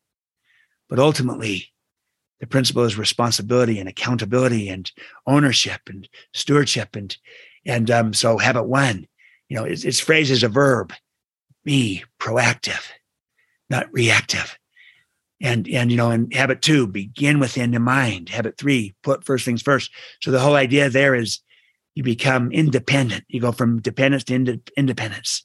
And habits four, five, and six have you go from independence to interdependence. And habit seven is what renews it, the renewal. And so that's the foundational work because seven habits of highly effective people. It's not of highly effective leaders, of people, of everyone. And then he had many, many other books. Um, first things first is kind of ended up being a time management, which kind of takes habits two and three and, and applies it to time management. That was a great time management book. I think it sold more time management books and more books in the time management space than any book out there. Wow. Um, then he wrote The Habit, which was kind of a kind of a, a of it was basically putting the seven habits in another dimension by adding this idea of find your voice and inspire others to find theirs. So it's kind of adding another dimension to these seven habits of contribution, of starting with yourself, finding your voice, and then helping others find theirs to contribute to the world. And and um, and then the third alternative about helping people, you know, go from an either or mindset into more of a third alternative mindset of coming up with solutions that are better than what you thought or what I thought. Together, we create a third alternative. Um, and those are his seminal jugular uh, uh, works that are out there. Oh, one last one: principle-centered leadership, and that's the whole idea that that there needs to be a foundation to our leadership that's based upon principles, enduring principles that are timeless. Practices can be timely, principles are timeless. You know, principles are universal, they apply everywhere. And and um, and so the idea of centering leadership around principles gives people a root and an anchor. And and that's kind of in a sense, the the idea of principles centered leadership is my father's master brand that that mm-hmm. that you know that he's all about leader leadership based upon principles, principle centered leadership. And there's a book by that name too that kind of encapsulates some of this some of this thinking. So those are his major works, and each of those is a child. and and uh, and each of them, my my dad it took my dad ten years to write a book. Wow, because he'd have to work. He'd have to think about it. Work, you know. I mean, not actual ten years of the physical writing, yeah. but to work through it. That's a characteristic of a great book, though. Yes, absolutely. Oh, yeah. and then I and I mentioned this already, but just in case uh, you you didn't hear it, the brand new book published posthumously for my dad, but with my sister Cynthia Covey Haller, uh, that who and she's amazing, she's brilliant. Live life in crescendo. Your most important work is always ahead of you. And that was my dad's last big idea, his last lecture, if you will. Wow. That that uh, that this crescendo mentality, this idea that don't ever think that kind of your, your work is done. I mean, look at all you've done, Dr. Finance, with your books, your your influence, your thought leadership, your thinking. It's a lifetime. It's a lifetime yeah. of accumulation. And of yet, and yet, my guess is you have a crescendo mentality, believing your greatest contributions are still ahead of you because I think right. they are. That's a mindset. It's a mentality. That's the idea. So, you know, you never retire from, you might retire from a job, but you never retire from making contributions, from making a difference, from mattering and being of significance. That's the idea. Live life in crescendo, his last book. And, and Stephen, I, I, just wanted to add, that was brilliant, by the way. I, you just reminded me one of the quotes that I had, it was, was in the second book, The Most Important Lessons in economics and finance. I quoted him on a different section for the principles. So this was the most important lessons in economics and finance 218 principles, right? Mm-hmm. Out of thousands of principles in yes. economics and finance going back in history. And I, one of the first quotes I gave, I liked. I had to go. I used his book as a reference to try to figure out what is a principle. And his his definition here at page 35, it said, uh, principles are guidelines for human conduct conduct that are proven to have enduring permanent value. And I loved his definition so much. I, I, I used it as a baseline to create my own. Um, principles will be defined here as natural laws that are indicative to having enduring, enduring, highly probable value. So very, very similar. I just tweaked it a little bit, but the reality is they're basically universal laws. They they can let like they're they're not rules, right? right. We don't make them up as humans. This is something right. that the universe has created beyond right. what we say. so right. Right. a good example idea. of that in the physical world is the law of gravity. Right. That's a principle. Yeah. And you can, you know, you can't really it, it, it governs, it operates. Whether you know about it or believe in it, it's going to operate regardless. And principles of human effectiveness, of, of kindness, of fairness, of integrity, of, of uh, of caring, of compassion, of collaboration. These principles of human effectiveness operate. Um, and you know, and they endure and they cross cultures and they cross times and and you know, versus fads that come and go. Mm. That's the idea. That's brilliant. Thank you, Stephen. All right, Stephen, next question, maybe about a minute or so. Uh, yeah. What is the relationship? So I'm tying this together now. So, what is the relationship between your recent recent books, Major Concepts of Trust and Inspire, and your father's major concepts of seven habits of highly effective people. Can you can you find the if you had a Venn diagram, where's the overlap there that intersect in those two circle of ideas between his works and yours? Yes. In terms of the seven habits of highly effective people, that to me is kind of a foundational work. His first title for it was the seven basic habits of highly effective people because it's just these are foundational things, basic things. But that was too long, so they took out the word basic.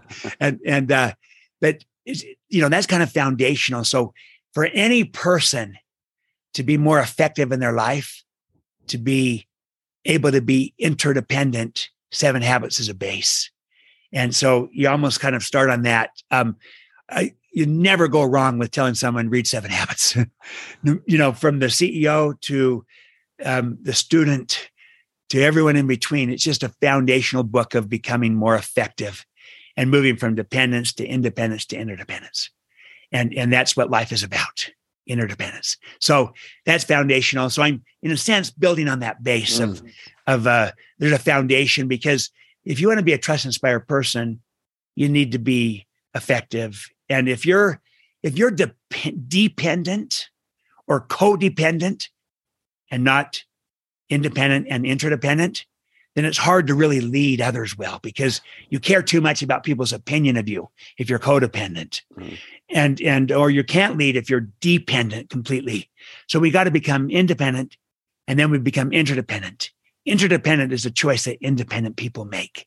And it's a better, it's a higher value. It's harder too. But so in a sense, that's kind of foundational. That doesn't mean you have to read the seven habits before you read my books, but it's kind of it's just a foundational thing that I'm kind of operating the premise of of trust and inspire starts with the premise of who you are matters. And if I, you know, because you you're a model as a leader, so you model who you are. That's your credibility. That's your character. That's your competence. And seven habits could be could be foundational to that. But I will say this: that here's one other book my dad wrote, The Eighth Habit I feel like Trust and Inspire is a continuation of, an advancement of, and in some ways, a, um, a fulfilling of my father's work on the eighth habit. Where that one, because, you know, the subtitle of that one is Find Your Voice and Inspire Others to Find Theirs. Mm. I'm now trying to elevate that to a leadership mindset for any person to see themselves as a leader, to help in find not only help find another's voice, but help them help unleash the greatness that's in the other person. So I feel like I'm the the work I feel like I'm building on is actually the eighth habit, and and um to move this to the idea of how truly great leaders unleash greatness in others, bring it out, help help see it, help communicate it, help develop it, and help unleash the greatness, the inherent potential and talent that's inside of people. And it starts by seeing it first. And and um, you know, I love uh, the statement by um, um, Emerson. No, no, I think it's by Henry David Thoreau. Henry David Thoreau said, "It's not what you look at that matters; it's what you see." So when we look at people, what do we see? Do we see the potential, the talent, the greatness? Um, and sometimes we might just see their behavior, which is not that. And look at your own kids, you know. And and, and I've learned treat your children according to their potential, not not according to their behavior. Now, of course, we're aware of their behavior, but if we treat them according to their potential, they tend to rise up to it. If we treat them according to their behavior, we they might live down around it.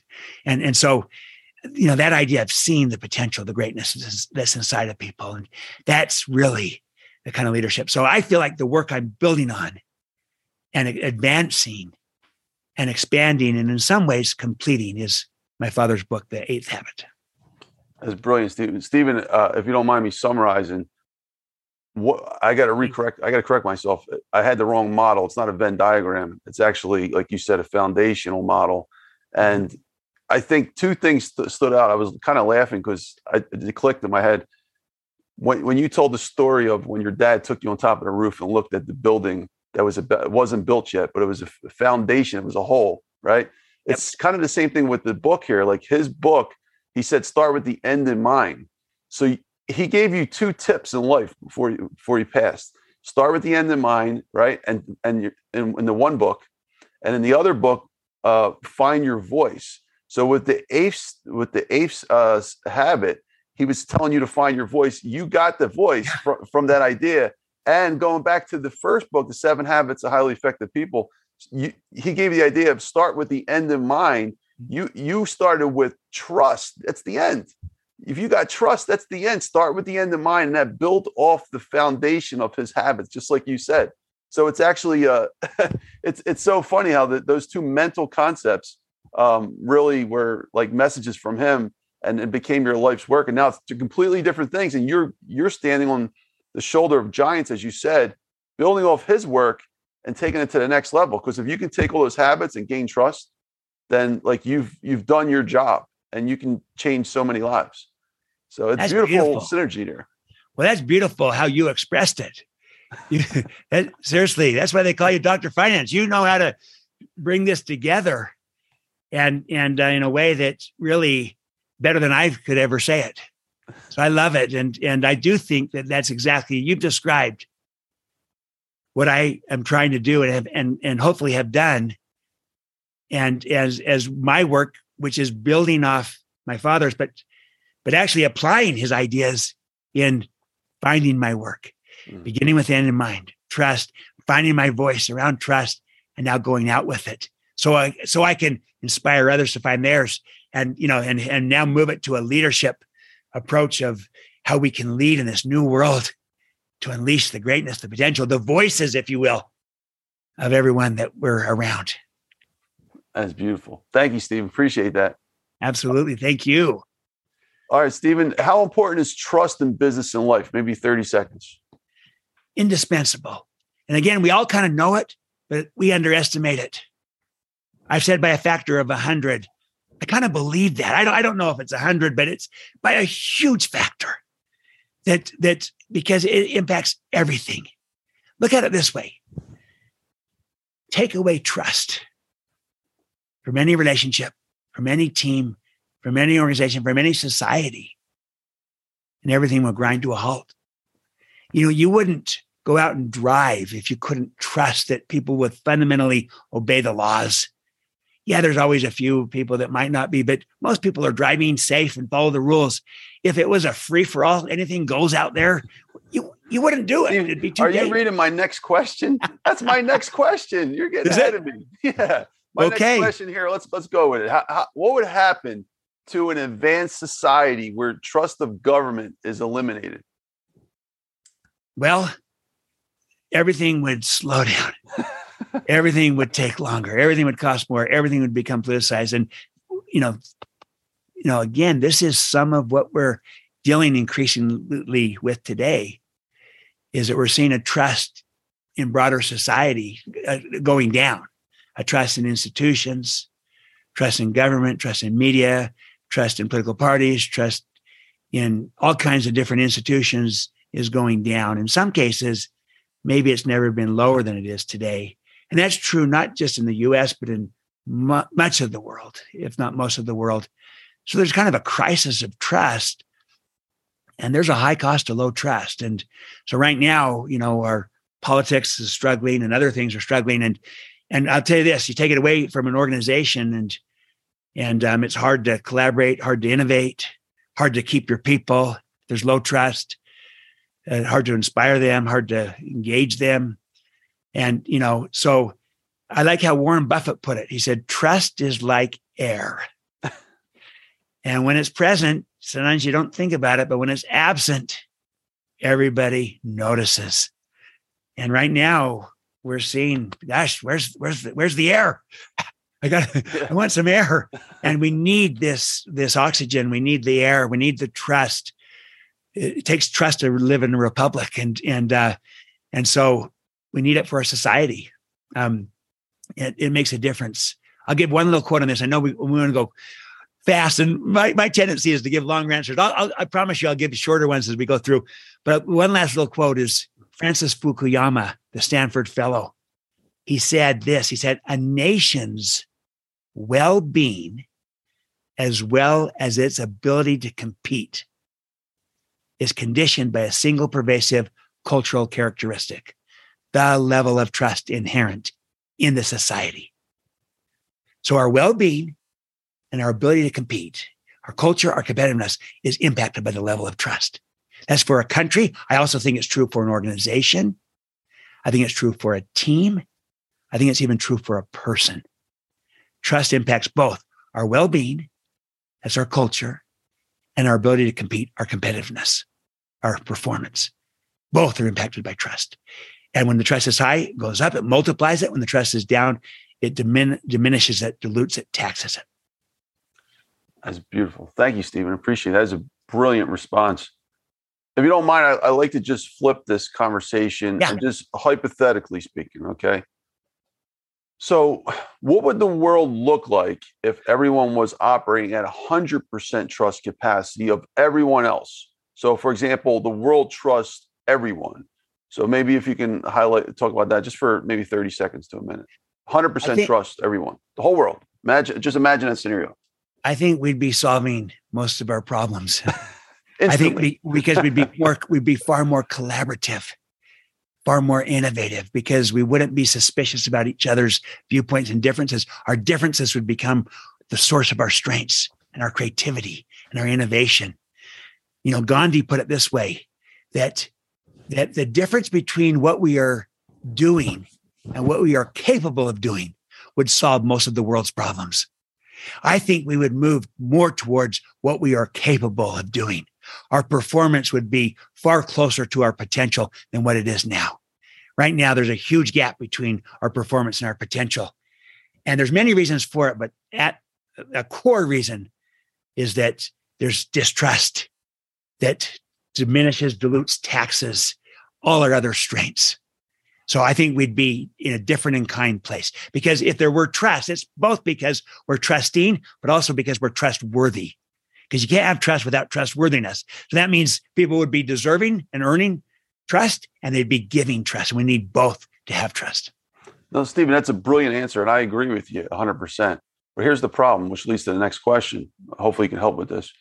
Can this hypothetical model, this hypothetical possibility, uh, can that become real? Is, is that is that something that's even even possible? I mean, because think about like we're in, especially here in the United States, we're in a competitive environment. The whole nature of what we do is competitive. Companies versus companies, people versus people. It's it's like it's a completely different mindset. So how do how do we go from something like that to to that hundred percent model where eight billion people are trusting each other? So is is that even possible in human nature or, or the nature of life? Yeah, great question. And there may always be some of somewhat of a gap because we're human. Just like my dad said, I, you live the seven habits 80% of the time. so achieving a true 100% as human beings might be hard to get a true 100, but I think we could do a whole lot better than we're doing. And and and so and whether it's 100% or or some much much higher percentage that I think we can do it in smaller units. So maybe we can't do it for the world right now or for the US, but maybe each of us could do it for ourselves where we could be trusted and because we're trustworthy and we're trusting and people can learn to trust us. And maybe we could do it one on one in a relationship with a spouse or with a friend or with a neighbor or a child or you know someone you care about. You could build a high trust relationship where it's near 100% in that relationship. Maybe you could do it in a family. Maybe you could do it on your team at work.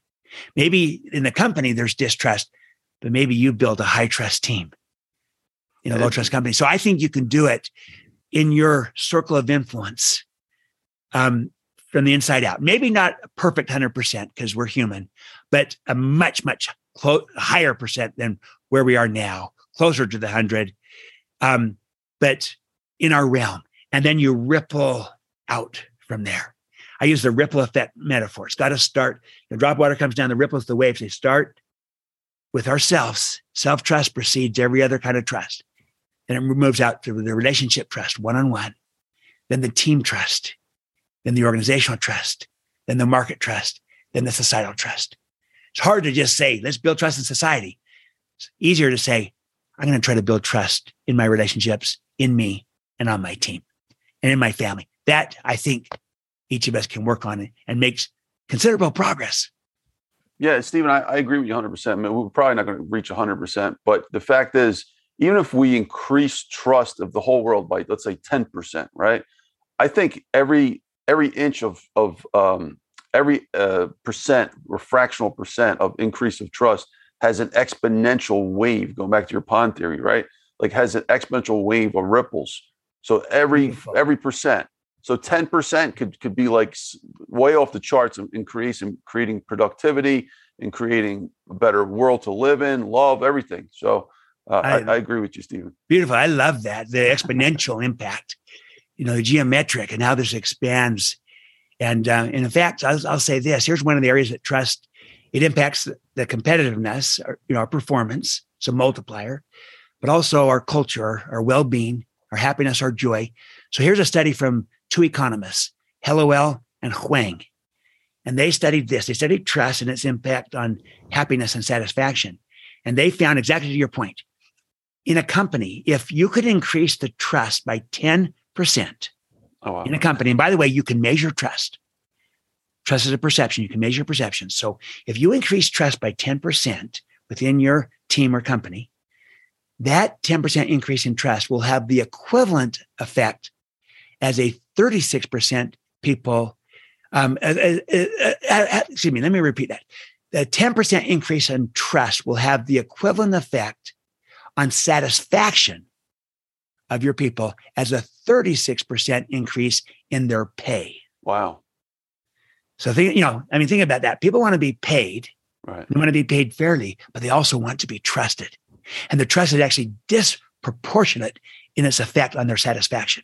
A 10% increase in trust increases a 30 is the equivalent of a 36% three and a half times more. Yeah. In, in satisfaction right. as if you had paid them three, you know, 36% more in pay. So it just shows you, again, the ripple effects in multiple arenas. That's brilliant. Thank you, Stephen. I didn't even know that statistic, and I was just fascinating. All right, Stephen. Ne- next question: Why do uh, you'll like this? Why do leaders operate under the paradigm of command and control, lack of trust for its people? And and I incorporated this question just to preface it because I know you have this new idea of, of um, command and control. You focus a lot on. Why do leaders operate under the paradigm of command and control? lack of trust for its people. And this can go back in history. Why do people? Why do they do that? We're good at it. It's what we know. We're scripted in it. It's in our language. I mean, you know, you know, think about it. You know, span of control. You know, hierarchies and and um, you know, line of sight. All, all, all this uh, language that's kind of command and control type language, subordinates and, and the like. And, and so it's, we're deeply scripted in it. We're used to it. We're good at it. We've been trained in it. And, and maybe it's what we know, especially some of the older generations, me and, and, and, and others, you know, uh, traditionalists and baby boomers, even some of the Gen X are deeply scripted in these models. And, and our mentors, our coaches, and our, our scripting is deep in it. And, um, and so um, it's part of who we are. It's part of how we've been successful. and it's just that the world is changing in front of our eyes. And so I like to quote Marshall Goldsmith here What got you here won't get you there. So maybe command and control worked in the past, but it's not going to work very well today with Gen Z and, and, uh, you know, and millennials. they don't want to be managed. They want to be led, trusted, inspired. And, and, and so, um, but we're deeply scripted in it and, and we may know we need to change, but we're not doing it. And to know and not to do is not to know. And also, I'll say this that old paradigms can live on indefinitely. And and um and this is an old paradigm of this is what leadership is. It's position and it's authority and it's you know hierarchy and kind of top down and this and that. And that's the old paradigm because it was efficient, it was more accepted. Kind of people just fell in line with it. And and um you know, again, back to the language, the rank and file and, you know, the language of command and control. And, and so they grew up with it and, and no one really challenged it. You know, scientific management, Frederick Winslow Taylor, it's kind of, this is what it is. And, and um, so, but I liken it to bloodletting and think about bloodletting. It was invented by the Egyptians some 3,000 years ago, and then went to the Romans, and then went to the Middle Ages, and even and George Washington died from bloodletting. George Washington died. Yeah, he had bloodletting like 12 hours before he, he, he died. And, and, and it continued on even to the 19th century, even though it had been disproven scientifically 250 years earlier. Wow. And yet the practice persisted for another 200 plus years. In a sense, command and control is modern day bloodletting. we're, good at it. It's in our language, it's in our systems. Most industries are heavily command and control driven, compliance based, and that. And, and we kind of we kind of have accepted it, but we need a paradigm shift. We need a new way to lead in a new world of work. And command and control doesn't work anymore as if it ever really completely did. Thank you, Stephen. That's brilliant. Brilliant. Uh, St- Stephen, uh, just to expand on that, I, I want to read you something from my, my first book. It's called Necessity of Finance. Love to hear your thoughts on it because it, it ties right into this. All right, it's from page 82 of The Necessity of Finance on economic goal of wealth, wealth maximization. I said here, consider the slave nation's lost opportunity of potential wealth if it allowed its entire people the liberty to maximize their wealth. It's not hard to take this one step further and envision ancient nations already at the state of current civilization many years of its time. So basically, you know, we've a lot of the nations that had uh, the, the, slave mentality, they had slaves and they thought that was a good idea. Um, if they were to have got rid of that thousands of years ago and just give everyone the opportunity to trust each other and and go out and be their own person independently and make their own living, kind of like we have in the, in the United States is our base model of, of uh, civilization. Like, do you agree that that maybe two thousand years ago we, we would have been where we are now? Maybe let's go back to the Roman Empire time and two thousand years ago. You think we could have been here today a lot, a lot sooner? I think we could have moved a lot faster and been there a lot sooner in our evolve, you know, evolution and involvement of of this. If we would have from the beginning treated people this way, and with an equality and a fairness and equity and opportunity for everyone, some of the advancements that have come in our thinking and enlightenment, which has been good, I think it would have furthered humankind much sooner, faster. So I agree with the basic premise, and you know, and to tap into that and and and we would have far greater wealth, but also far greater opportunity and far greater um, creativity and far greater innovation and far greater fulfillment and far greater capacity and all kinds of things. Every element of life would be further along. And we still are on that process. We're still not perfect, you know. And the whole idea of, of the country, the United States, is to form a more perfect union. And so it's not perfect, but we're trying to become better. And we're trying to to to to, to do a better job of all of this. But we're we are a lot further along today than back in in different times.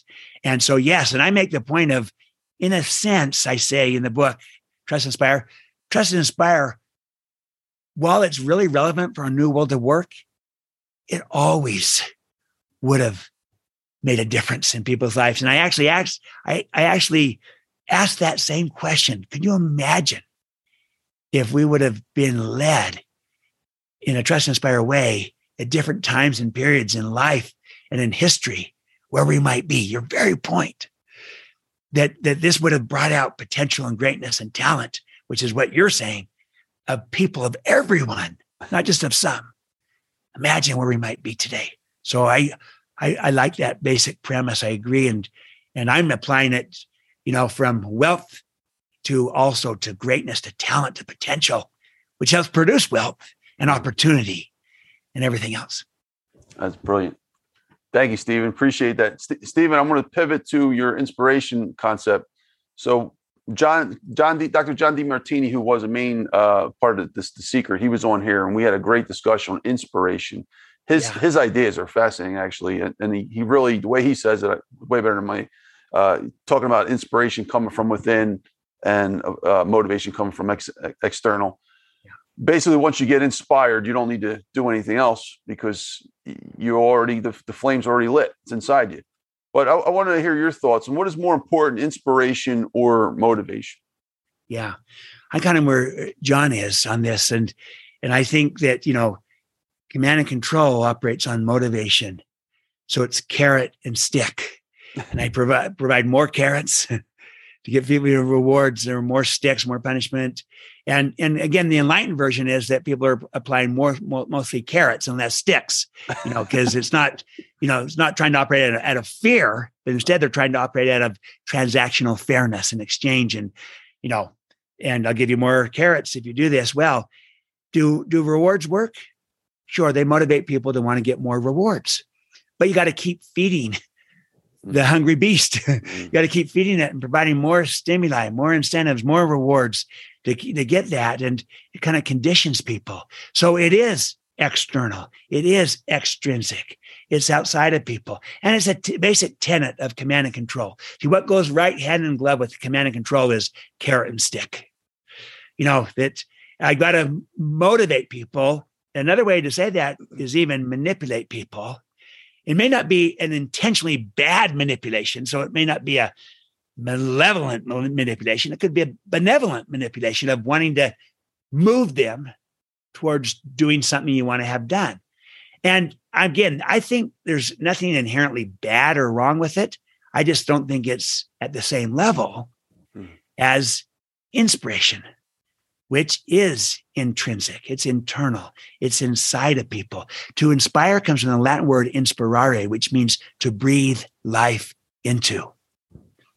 So you're breathing life into people and relationships, teams, cultures, organizations, versus sucking the life out of it, which command and control often does. And so you, the fire is already inside of people. It gets lit inside, it ignites. And the key to helping another light the fire within is to have your own fire lit, you know, to have your own sense of purpose and meaning, your why. You find your why. You get lit up. You become inspired. Like the airline metaphor, you know, put your own mask on first before helping others. Become inspired yourself to help others become inspired to find their why and to help light them up. A, a lit candle can light other candles. An unlit candle can't do that. So, so uh, you light that fire within. And to John's point, I make the same point. That light lit within can burn on for a long time without having to kind of constantly refeeding the the hungry beast that you have to on the on the you know carrot and stick motivation. So inspiration is is a much higher value and approach. And if you want to use the word motivation theory, I would say inspiration is the highest form of motivation theory, you know, because it's it's it's internal, it's intrinsic, it's inside of people. We're tapping into that. And it's part of the big contrast between command and control, trust and inspire. And and um, command and control is carrot and stick. It's motivation, trust and inspire is inspiration.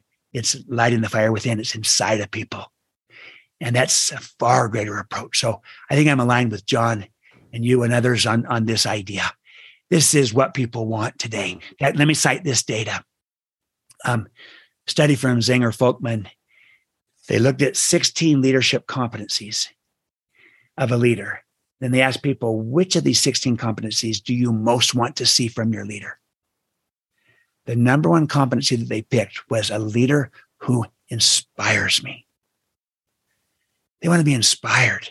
And yet they're not getting that. So it's what people want. I, I love the Wayne Gretzky metaphor where he says, you know, he's asked, what makes you so good at hockey? He says, I skate to where the puck is going to be, not to where it's at, but wh- where it's going to be. That makes him good at hockey. I think the puck in leadership is moving towards inspiration. I think inspiration is the new engagement, the next level, the next frontier of engagement.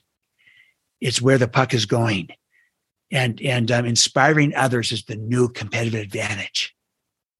And I believe this, Tony, everyone can inspire. It's a learnable skill. It's not just for the charismatic.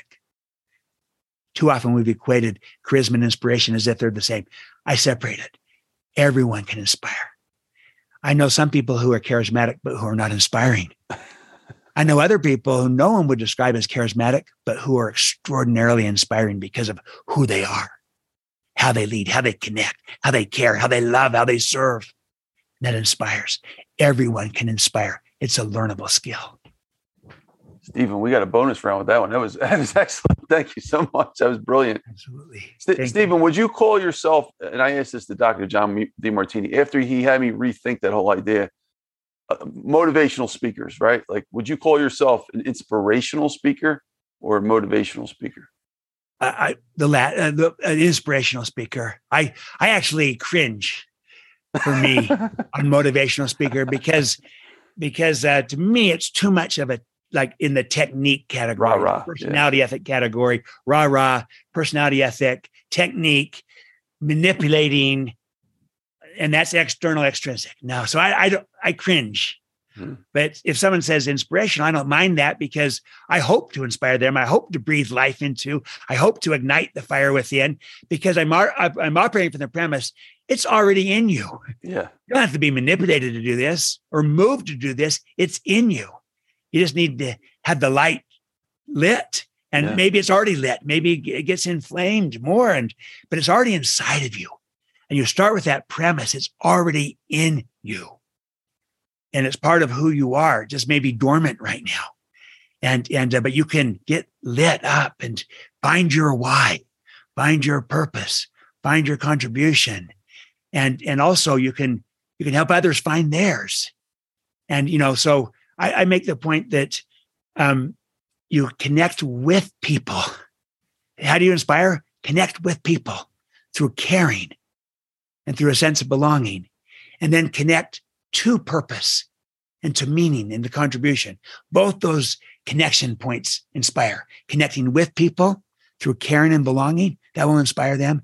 And then connecting people to purpose and to meaning and to contribution, to mattering, to significance, that will inspire. And we can get good at doing both. So I hope inspirational would be where I would err. In fact, I have a little mantra whenever I give a presentation and even for this podcast today i see this as a interaction with you and you know you, you you've got these amazing guests on and do such a fantastic job with your finance live podcast i'm really humbled honored to be on here with you tony Thanks. and and um um, but I go in towards any presentation, including this one today, this conversation, this podcast.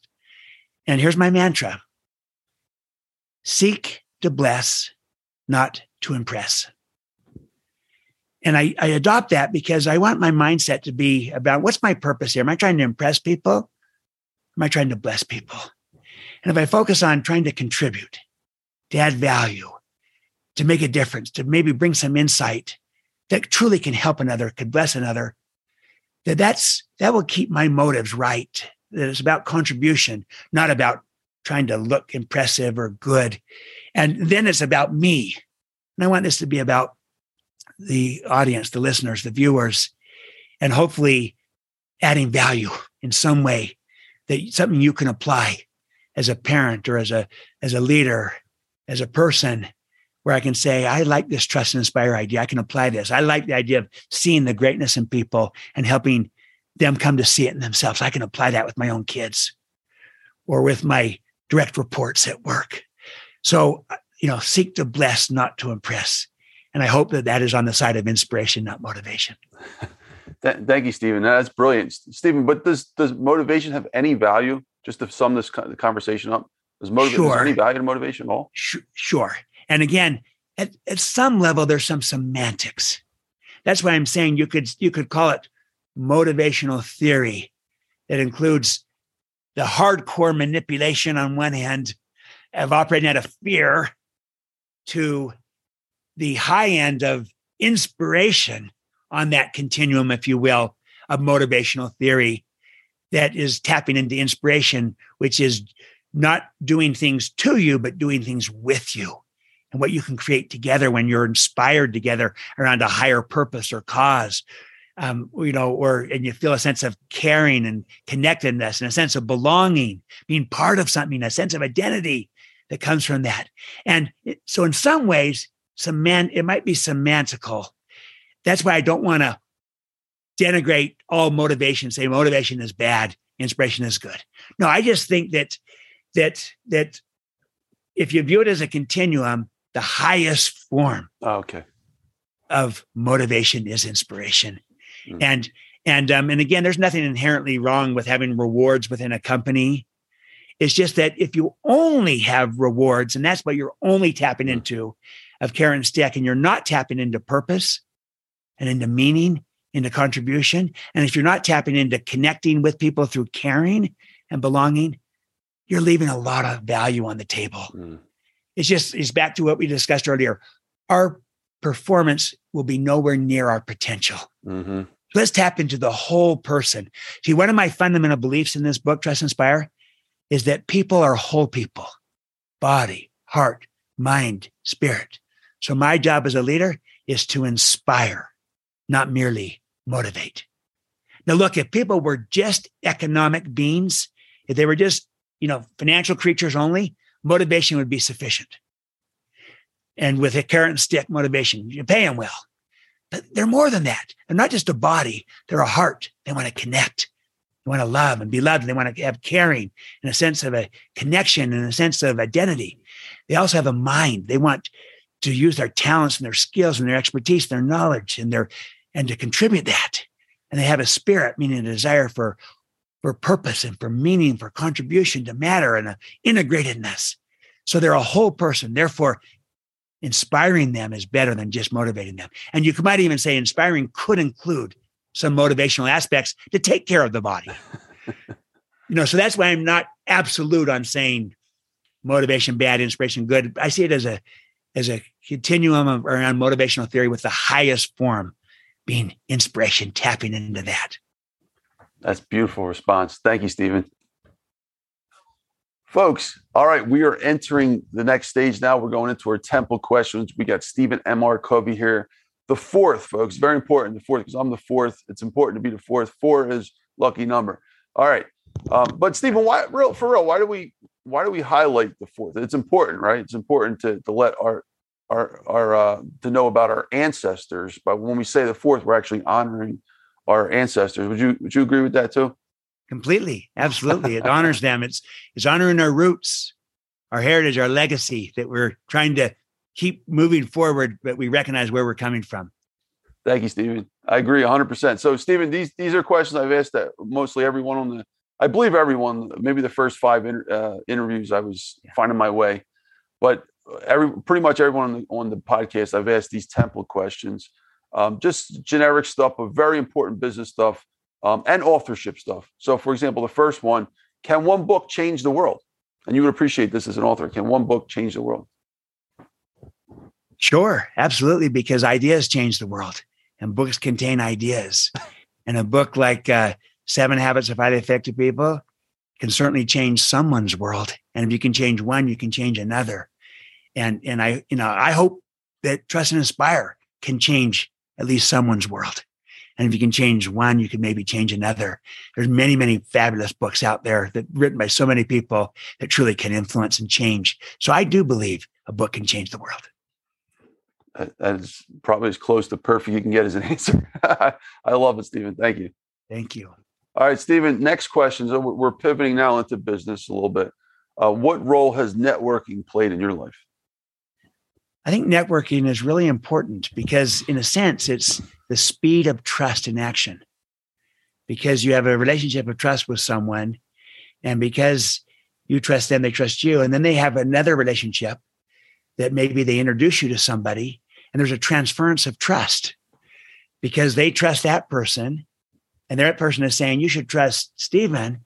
That transference of trust enables people to come together faster at less cost. It's the speed of trust and action. And so I think networking can be a, an important thing, especially if it's based upon relationships of trust as opposed to just spears of acquaintances, you know, which, which you, you know, nothing wrong with that.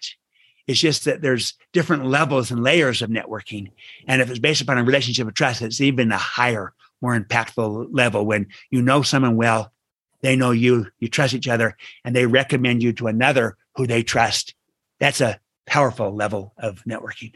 Is that what you were talking about in your other book, The Speed of Trust? Were you were you connecting the dots to this question? That and also to things like referral business for a customer. Best kind of business is, you know, referral business, mm-hmm. repeat business with the customer because they trust you, and then they refer you mm. to another, and there's a transference of trust. You get that new customer faster, less cost, greater speed, lower cost. So, yes, I've applied it to all kinds of different areas of life. You know, working on teams in an organization with customers in the marketplace, a brand. A brand is trust. You have your brand promise. You deliver on your brand promise. That builds brand equity. That's trust. So, you can apply trust at the personal level, the team level, the, rela- the relationship level, the team level, the organizational level, the market level, the societal level. And Stephen, I'm sorry I got off track with these temple questions, but you just brought up a great point. So if we had the speed of trust, right? Like mm-hmm. I, the, the, recently, I, I asked people that were in my circle for endorsements. It's, it's amazing how many people, yeah. when they trust you, step up to bat. And I, I got a whole army of them in like t- in two days. And just it was from that experience because it took me like a long time to get just like 15 endorsements. Yeah. But then in a weekend, I like tripled that. And yeah. I just thought about that process. What what is going on here? And then I thought about like in comp- comparing it to what you're saying. What what is what does uh, the speed of in, of trust? How do you apply that to an endorsement, especially if it comes from a person who is highly trustable? You, you can move fast. You have confidence saying, "Look, if this person is producing this work, I trust this person. I trust their thinking. I trust their character. I trust their competence. I'm confident I can endorse this book because it's coming from them and they would produce good work. And so, so sometimes you get an endorsement and it can happen in a heartbeat because they know you and they trust, they know, they know you, they like you. And most importantly, they trust you. They trust your character. They trust your competence.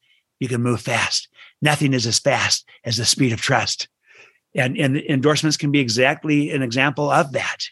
Whereas with someone you don't know or trust, you're going to really kind of, I got to check it out. I got to read it carefully. Now, I try to read everything I endorse just because at a principle, I want to make sure I'm familiar with it. I agree with it. So I read everything. But there have been some people where they ask for an endorsement and I can say, sight unseen, yes, I'll endorse this because I have such trust in you. I still read it because I want to have integrity around what I'm endorsing. But sometimes their ask is just right out of the gates. I say, yes, why? Because I trust them. Mm. So if you ha- if you had an endorsement from someone that's highly trustable, uh, the, the, the let's say as a finance uh, podcast as well. So what, what's the financial impact from that? I mean, you you can could would you say that you can get so many more um, opportunities to come your way, like exponential amount of opportunities with the right endorsement from the right person, all because of that speed of trust being transferred over to whoever's behind that opportunity. Absolutely. High trust is a performance multiplier. It'll make you better. It'll multiply everything else you're trying to do. Low trust is a destructive tax. It will diminish, dilute everything you're trying to do. So high trust is a dividend, a performance multiplier. Low trust is a tax. Diminishes, dilutes everything. And in either direction. And and the magnitude of it might depend and vary, but here's some data that from Watson Wyatt study, high trust organizations outperform low trust organizations by 286% in total return to shareholders. That's nearly three times. Wow. 3x multiplier. Another study, the 100 best companies to work for, the Great Place to Work Institute. Um, you know, they do this with Fortune and others in a 13 year study. To be on that particular list, the Great Place to Work list, you have to have high trust. It's two thirds the criteria, the threshold criteria. 13 year study, those companies outperform the market by 288%, nearly identical, three times higher. So, one way to look at it is that high trust is a performance multiplier of about 3x. Wow. And low trust is a, a destructive tax that will get you at every gate. And you can apply that to most situations, but it can be more in some cases. Like a study from LRN shows that high trust companies innovate six times better than low trust companies. So that's a 6x multiplier. Wow. And then when, when it comes to retaining millennials, millenn- retaining millennials, you have a 22 times greater probability of retaining millennials in a high trust culture than you do in a low trust culture. So the order of magnitude can be extraordinary. But my rule of thumb is to kind of say you got a three times multiplier with high trust. That is so amazing. I mean, the numbers numbers are uh, mind blowing, and they are hearing that from you. Thank you, Steve. Appreciate that. Sorry about the tangent. I just thought it was a really important digression. Well, and this is you know world finance. It's, it's the economics and the multipliers, and and that's a big part of my contribution. I'm making a compelling business case for trust mm-hmm. Because we know there's a social case. We all feel it, and know it. Right. Trust is a social virtue, and it is also an economic driver, affecting the speed at which you can move and the cost of everything. High trust is a dividend. Low trust is a tax. Thank you, Steve. Appreciate that. Brilliant response. Uh, as an extension, that question is mentoring important, and who are some of your mentors? Maybe in 30 seconds to a minute. Yeah, absolutely. Mentoring is critical because that's how we learn. We we get coached, we get mentored. The reason mentoring is so good is because you're usually your mentor is usually someone you trust who is also a model. So, you know, you don't want to get you want to don't want to get mentored from someone that's not very good at what they're doing, not a model of it. That's not as helpful. But when someone's a model at as a leader, they're a model performer, they're a model at whatever their, their strength might be. To have a model also have a relationship with you that becomes a mentor, that's really powerful. So a mentor is a model with a relationship. And that is powerful. And that's how we're going to change the world is that we, we need models of trust and inspire leaders like Satya Nadella and how he's revitalized Microsoft, literally revitalized the capabilities and talents of a huge organization through his leadership style. He's a model who can become a mentor. We need we need models of trust inspire leaders, and we need those models to become mentors to help create other trust inspire leaders. So mentoring is vital, is part of that ripple effect that we need to change our world. Wow, that's brilliant. Great point. Thank you, Stephen. All right, Stephen, next question. What what are your favorite financial books? and you know tying back to finance i i consider your dad's book a, a finance book uh, it's seven habits of highly effective people. That's a business book right? And, and i see business as a part of finance. So like what are your i know you're a little biased then but what are your uh, your top maybe five, three to five financial books if, if you have any? Yeah. Investment investing books money books stuff like yeah that. well if you put seven habits in there there's one. But i remember i mean early in my career I, I, I read Think and Grow Rich. I read um, The Richest Man in Babylon, um, and and uh, you know about saving and and the like, and and you know creating value. Um, I read some of Robert Allen's stuff, and and uh, multiple streams of income. Um, lots of different things to kind of think about um, trying to create value and and really uh, opportunity and, and and abundance and wealth for me, I've always been motivated less by the economic gain only and more by what with economic gain we can do more of to contribute and to and to invest and because I always really believe that life is about contribution more than accumulation. And and uh, because then you can make a difference and you can move from success to significance. But there's nothing wrong with with the success. It's a good thing. And it's part of the journey. You, it's hard to move to true significance if we're fighting to, to survive right? So so we you know we need that. So there's uh, you know a variety of different books um um that that I've read over the years that have influenced me and my thinking uh, in in a variety of, a variety of, ways. You know, I also read Rich Dad Poor Dad. I love that, and you know, just mindsets of of how you think about different things. And so I like to be, um, you know, you to read broadly, and, and, and, and including uh, financial books as well. I, I love it. So I love the work that you're doing, and and um, and and because uh, it matters. And this these are fundamental needs that enable us also to do other things. Thank you stephen. By the way um, i i'm going to return the favor. I'm going to send you all three of my books. Uh, so yeah well we can coordinate offline if you want but definitely I'm i got excited. I, I can't promise the the, the writing. You you you have a no worries. You said it better than me Th- thank you, Steve. This, this, conversation is the writing. So yeah, exactly. thank you, Stephen. All right. Um, yeah, it reminded me. I'm sorry. Just a quick side note. I was thinking Mother's Day. I forgot my my mom a card one time, and she goes, "Why did you forget my card?" And I I said, "Mom, I'm going to read it to you right now." She said, "What?" and I just I just read her what I felt at the moment. She goes, "That don't count." That's a good recovery, yeah, exactly. but, but, but, probably didn't count. Yeah. Thank you, Stephen. All right, Stephen. Uh, what are your what are your favorite financial books? Oh, I'm sorry, I said that already. Do we need money to survive? Do we need money to survive? Absolutely. We, we we do. And we also need money to thrive. And we need money to contribute. That's why even our company, I told you the story earlier of our business, initially at the Covey Leadership Center in the early days, we were so mission driven.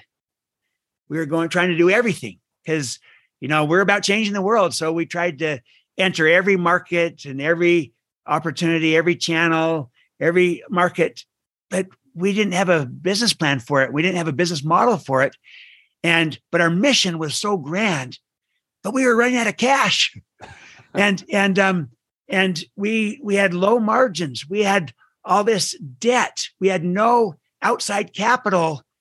And, you know, with high growth, with low margins. So do the math on that. You're mm. Dr. Finance. That's not going to work, is it? We're gonna we're gonna run out of cash. Yeah. And cash is like oxygen to the business, and we were running out of oxygen. We and we needed money to survive, and we needed money to have a mission. That's why we adapted the the the mantra: no margin, no mission. And so we we said we have to run ourselves like a business and produce a healthy margin. One will be more respected because of it. Two will have greater influence because we're respected because we're business people. And three, we can then fulfill our mission of doing good things in other markets because we have the margin to do it. And without that margin, we won't be able to enter these markets because we won't be around. Mm. So you have to have money to survive. That's true of a business, but it's also you know, true of us as individuals. We have to have money to survive. Now, having said that, I also want to say that I don't think money is the end of our existence. I don't think that that our goal is just to have money. I, I see it more like oxygen. We need it to survive and to move forward so we can do the other things that we want to do to, to make the contributions that we want to make. I think the danger comes when money becomes your your reason for being is just about accumulation instead of viewing it as this is a means to an end of greater contribution. It's an important means, and I don't want to denigrate it, and I don't want to downplay it.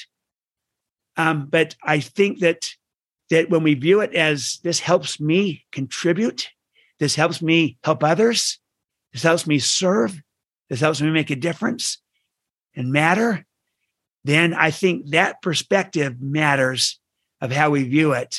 It's a better, healthier relationship with money as a means to an end, but not the end in and of itself only.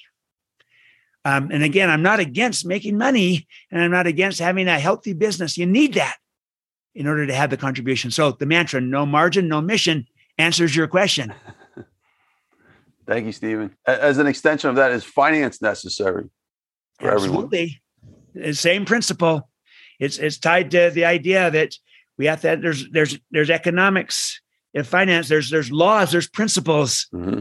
As we've talked about, there's principles and they can work, you you know, they're going to operate whether or not we are aware of them, like gravity, or or not, you know, or ignore them, they're going to operate regardless. And and there's principles of good finance and financial management and stewardship that are vital that we learn to understand and and to get to work in our favor to optimize them just like they could work against us if we're not aware of them or violate them and you can't sustain it so it's a similar idea that that uh let's let's work with them as as the fundamental principles that can help us then achieve our broader objectives and goals of greater contribution and creating value. Thank you, Stephen. Three more questions left. Is uh, is purpose important for a business? Well, how important is having a purpose in business, and what is your purpose? I think purpose is is extraordinarily important. I think it's a differentiator. I think it's what creates helps create inspiration and inspiration also can come through caring and belonging, that connection, and through trust. Trusting inspires, but having purpose really inspires. And and um, and I believe this that you can create and embed purpose, meaning, and contribution into almost any role, into almost any organization. I just was with Pepperdine University, Graziadio School of Business. And here's their purpose. They state it this way they say, Our purpose is not to create leaders who are best in the world. Our purpose is to create leaders, to produce leaders who are best for the world. Wow. Changing one word, best in the world to best for the world, which implies you got to be good at what you do to be good for the world. But look at the purpose that's embedded in that. Now, if I'm a professor there, you've been a professor there, you know, of, of of uh, not Pepperdine, but other universities. If I'm a professor there, if I'm a staff member, if I'm the janitor, and and I say our purpose, we're producing leaders who are best for the world. Mm. That's going to inspire people. So purpose is extraordinary, and that that's how we'll tap into the the motivate the the inspiration, the highest mm-hmm. level of the motivation, the inspiration that's inside of people. Even Maslow, in his hierarchy of mm-hmm. needs. You know, he initially said self transcendence was the highest. Mm-hmm. He later came back and wrote a pamphlet entitled uh, Towards the Higher Reaches of Human Nature, in which he said there's something higher than self actualization, and it's self transcendence. It's going beyond its contribution, its service, it's creating value, its purpose. It is so important, especially today. People want purpose, they want meaning, they want to contribute, they want to make a difference, they want to matter. Stephen, what is your purpose in one sentence? You could say, My purpose is. Can you finish that sentence? My purpose is to increase trust and inspiration in our world today, all throughout, everywhere, at every level. That's beautiful. I love it. all right, Stephen, Two questions left. What would you like to accomplish in the next 10 years or so and why? I would like to help be part of shifting the paradigm of how we lead towards this trust and inspire approach and out of command and control, out of bloodletting and into trust and inspire, a more relevant, more complete map of people and of leadership, a better way to lead so that we tap into all the potential and the talent and the greatness that's out there that we haven't fully for thousands of years, like you asked earlier, and and you know to unleash that greatness, the potential that's inside of people. I would like to be part of that, and I'm not presumptuous to think it's mine. It's not. I'm just one voice of many that is on this journey. I'm trying to name it and describe it and label it and, and say this is the kind of leadership that's needed today. It's not command and control, it's trust and inspire. And here's what it means you model, you trust, and you inspire. Modeling is who we are, trusting is how we lead, inspiring is connecting to why it matters. That's what you do as a leader trust and inspire, not command and control. It's a better way to lead, always, but especially in our new world of work. And I want to be part of that that transition that really it's crossing a chasm is because it's not an incremental improvement. I think we've incrementally improved from an authoritarian command and control to an enlightened command and control. So it's a better version of it, but we haven't crossed the chasm. Everything thus far is different in degree. I think we need to be different in kind, a sea change. I think it's trust and inspire. I want to be a co catalyst with many others to bring about that kind of leadership shift. Thank you, Stephen. Brilliant, brilliant. Any, by the way, any uh, movies? You plan on any, any more movies or any more books to, to to go along with that purpose? Go along with your purpose. Um, oh yes, uh, yes. Um, I I uh, I I feel like my mission is around trust, and now I've added to it inspiration, and and um, I've got lots of different ideas and different places to go around the the basic construct. Um, and someone said to me, "How can you write three books on trust?" it's because we need this. Oh, Society so needs it. We we still are. We still we're in a low trust world, and we need to counteract it. Um, distrust is contagious. That's the danger of a low trust world. But trust is also contagious. We need to work in the, you know, the, to create a virtuous upward spiral. So yes, I plan to continue to contribute.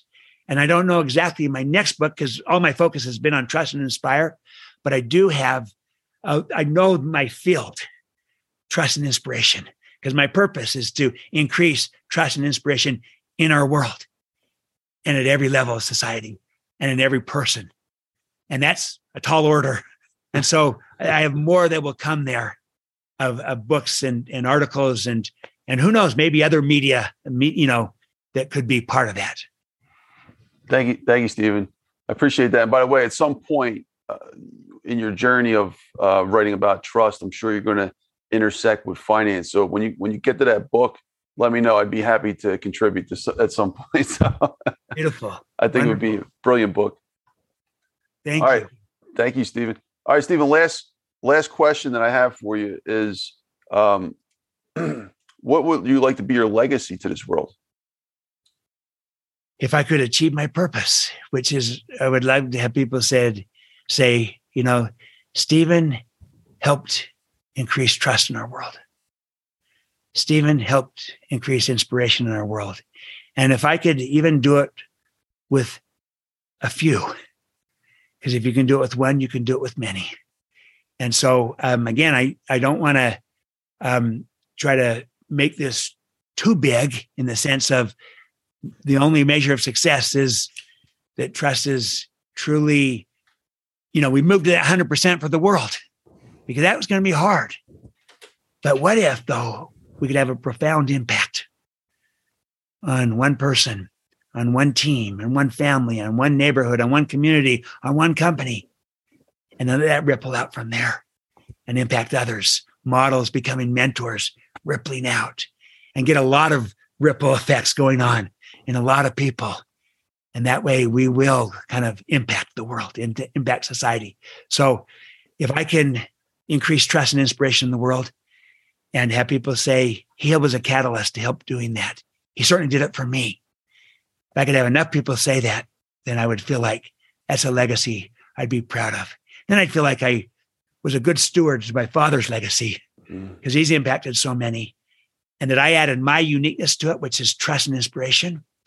And maybe standing on his shoulders added to his legacy with my own of increasing trust and inspiration in our world that would uh, that would be exciting for me, and I'd, I would feel like that my motives were to bless, not to impress, and maybe that we had some progress in doing that. That's brilliant, Stephen. Thank you so much, Stephen. I, Stephen, I want to conclude and, and, and just say I'm so honored to have you here today. I mean, it's just crazy. One of the first people.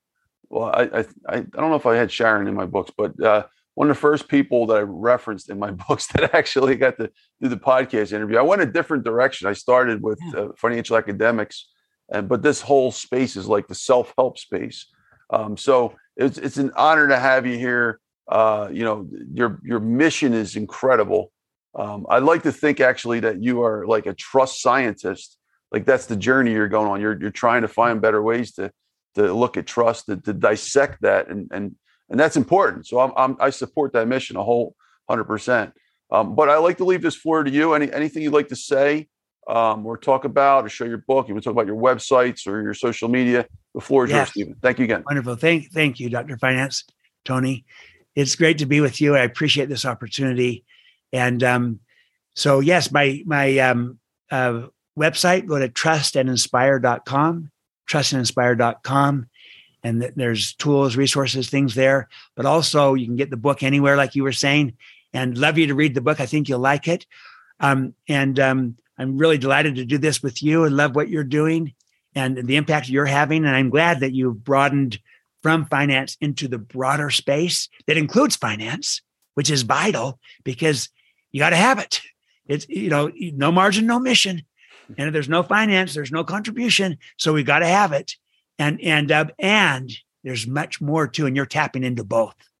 So you're not an either or thinker, you're an and thinker, and I love it. So here's what I would just say. I want to leave this one last thought to our viewers and listeners. And that is this is a big part of the Trust and Inspire book. I talk about how we got to shift our paradigm, not, not a, a shift in degree, but a shift in kind, and have a more complete a more whole, more accurate map. A paradigm means a mental map, a model of the reality. And the map is not the territory. The territory is the reality. The map may or may not be accurate. In the early days of cartography, we had inaccurate maps of the territory. It was their best efforts to describe it. But with science, we've become very accurate with our maps. But the question is, what is our map of people? What is our map of leadership? I think we're operating on old maps, old models, old paradigms that are more command and control. So we need a new mental map, a new model, new fundamental beliefs of people and of leadership. That's what I spend a lot of time in Trust and Inspire on. So I'm just going to just briefly give you these fast.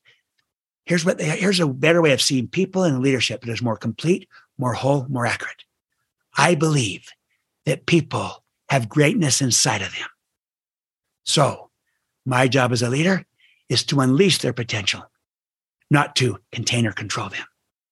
That's the first belief. The second belief, I believe that people are whole people, body, heart, mind, spirit. So my job as a leader is to inspire, not merely motivate.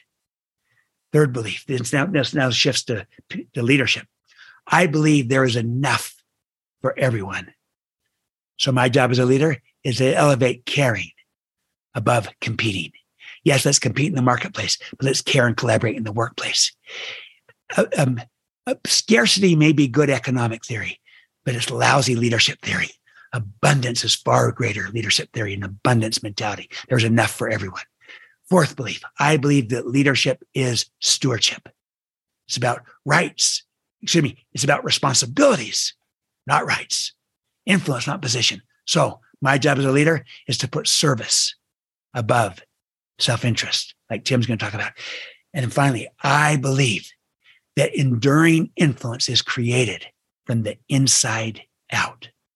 So my job as a leader is to go first. Someone needs to go first. Leaders go first. They're the first to demonstrate respect when we want more respect. They're the first to be empathic when we need more listening and empathy and understanding. And they're the first to extend trust when we need more trust. Leaders go first. Those five fundamental beliefs put together comprise a more complete, more accurate, more whole paradigm of how to view people, how to view leadership that is more relevant for our times. That's what the Trust Inspire Leader starts with as their mindset of how they view people, how they view leadership. So I, I, share that with you to try to tell our listeners, I think you'll resonate with this book. I think it will give you tools and ways to actualize it, to put it into action, put it into practice, so we all can become Trust Inspire leaders by first becoming Trust Inspire people. So thanks so much. It's an honor to be with you, Dr. Finance, my friend Tony. And I'm really thrilled for this opportunity and I look forward to continued collaboration. Thank you, my friend. Thank you, Stephen. Appreciate it. Steve, Stephen, uh, what is your website address? Where's your yes. website? Uh, speedoftrust.com. I have two speedoftrust.com and trustandinspire.com. It's a brand new one around this new book. Okay. Thank you, Stephen. And and as far as social media, are you you on all the major social media platforms? All the major Twitter, social media, Facebook? yeah. At Stephen M R Covey on Twitter and Instagram. I'm on Facebook. I'm on LinkedIn. Follow me. Um, I'm I'm on I'm on everything but TikTok. I'll, I'll get there. My I got my my uh, young daughter trying to tell me I got to get with the times. So, but but uh, I'm on all, all, the other social media at Stephen M R Covey. Thank you, Stephen. I have the same issue with the TikTok thing. I'm, I'm not convinced yet. All right. Thank you, Stephen. Appreciate uh, your shares today. This was incredible. This was a classic interview, by the way. This is timeless. So thank you so much, Stephen. Folks, we're gonna we're gonna uh, close out here. So this is Dr. Anthony Criniti Fourth here, also known as Dr. Finance. You've been watching the Dr. Finance Live podcast, and this is the website here if you want to get more info. drfinance.info definitely check check out uh, Stephen's website and social media as well. Follow, like, and subscribe to this podcast. It'll be uh, broadcasted out to YouTube and 20 plus major podcast directories, amongst so many other things. All right. So also don't forget if you're interested, here's my book. So the necessity of finance. If you want to learn about finance, I wrote it for my finance students about 10 years ago. The importance of finance, which led to many of my other conclusions of the book I referenced earlier, the most important lessons in economics and finance Stephen's dad was referenced in that book too. Incredible book. Uh, and then my final conclusion: the survival of the richest was uh, about 500 plus page book in 2016, early 2016 was published. So check those out if you're interested, folks, and uh, check out Stephen's books as well. Trust and Inspire. I can tell you again, this is this is an incredible book, folks. Is it Trust and Inspire? Um, what a concept that we really need to dive more into, and Stephen's going to be leading that journey. So Thank you again, folks. Follow, like, and subscribe. Very, very important. And we'll see you on the next episode. Bye bye now. Thanks, everyone. Bye.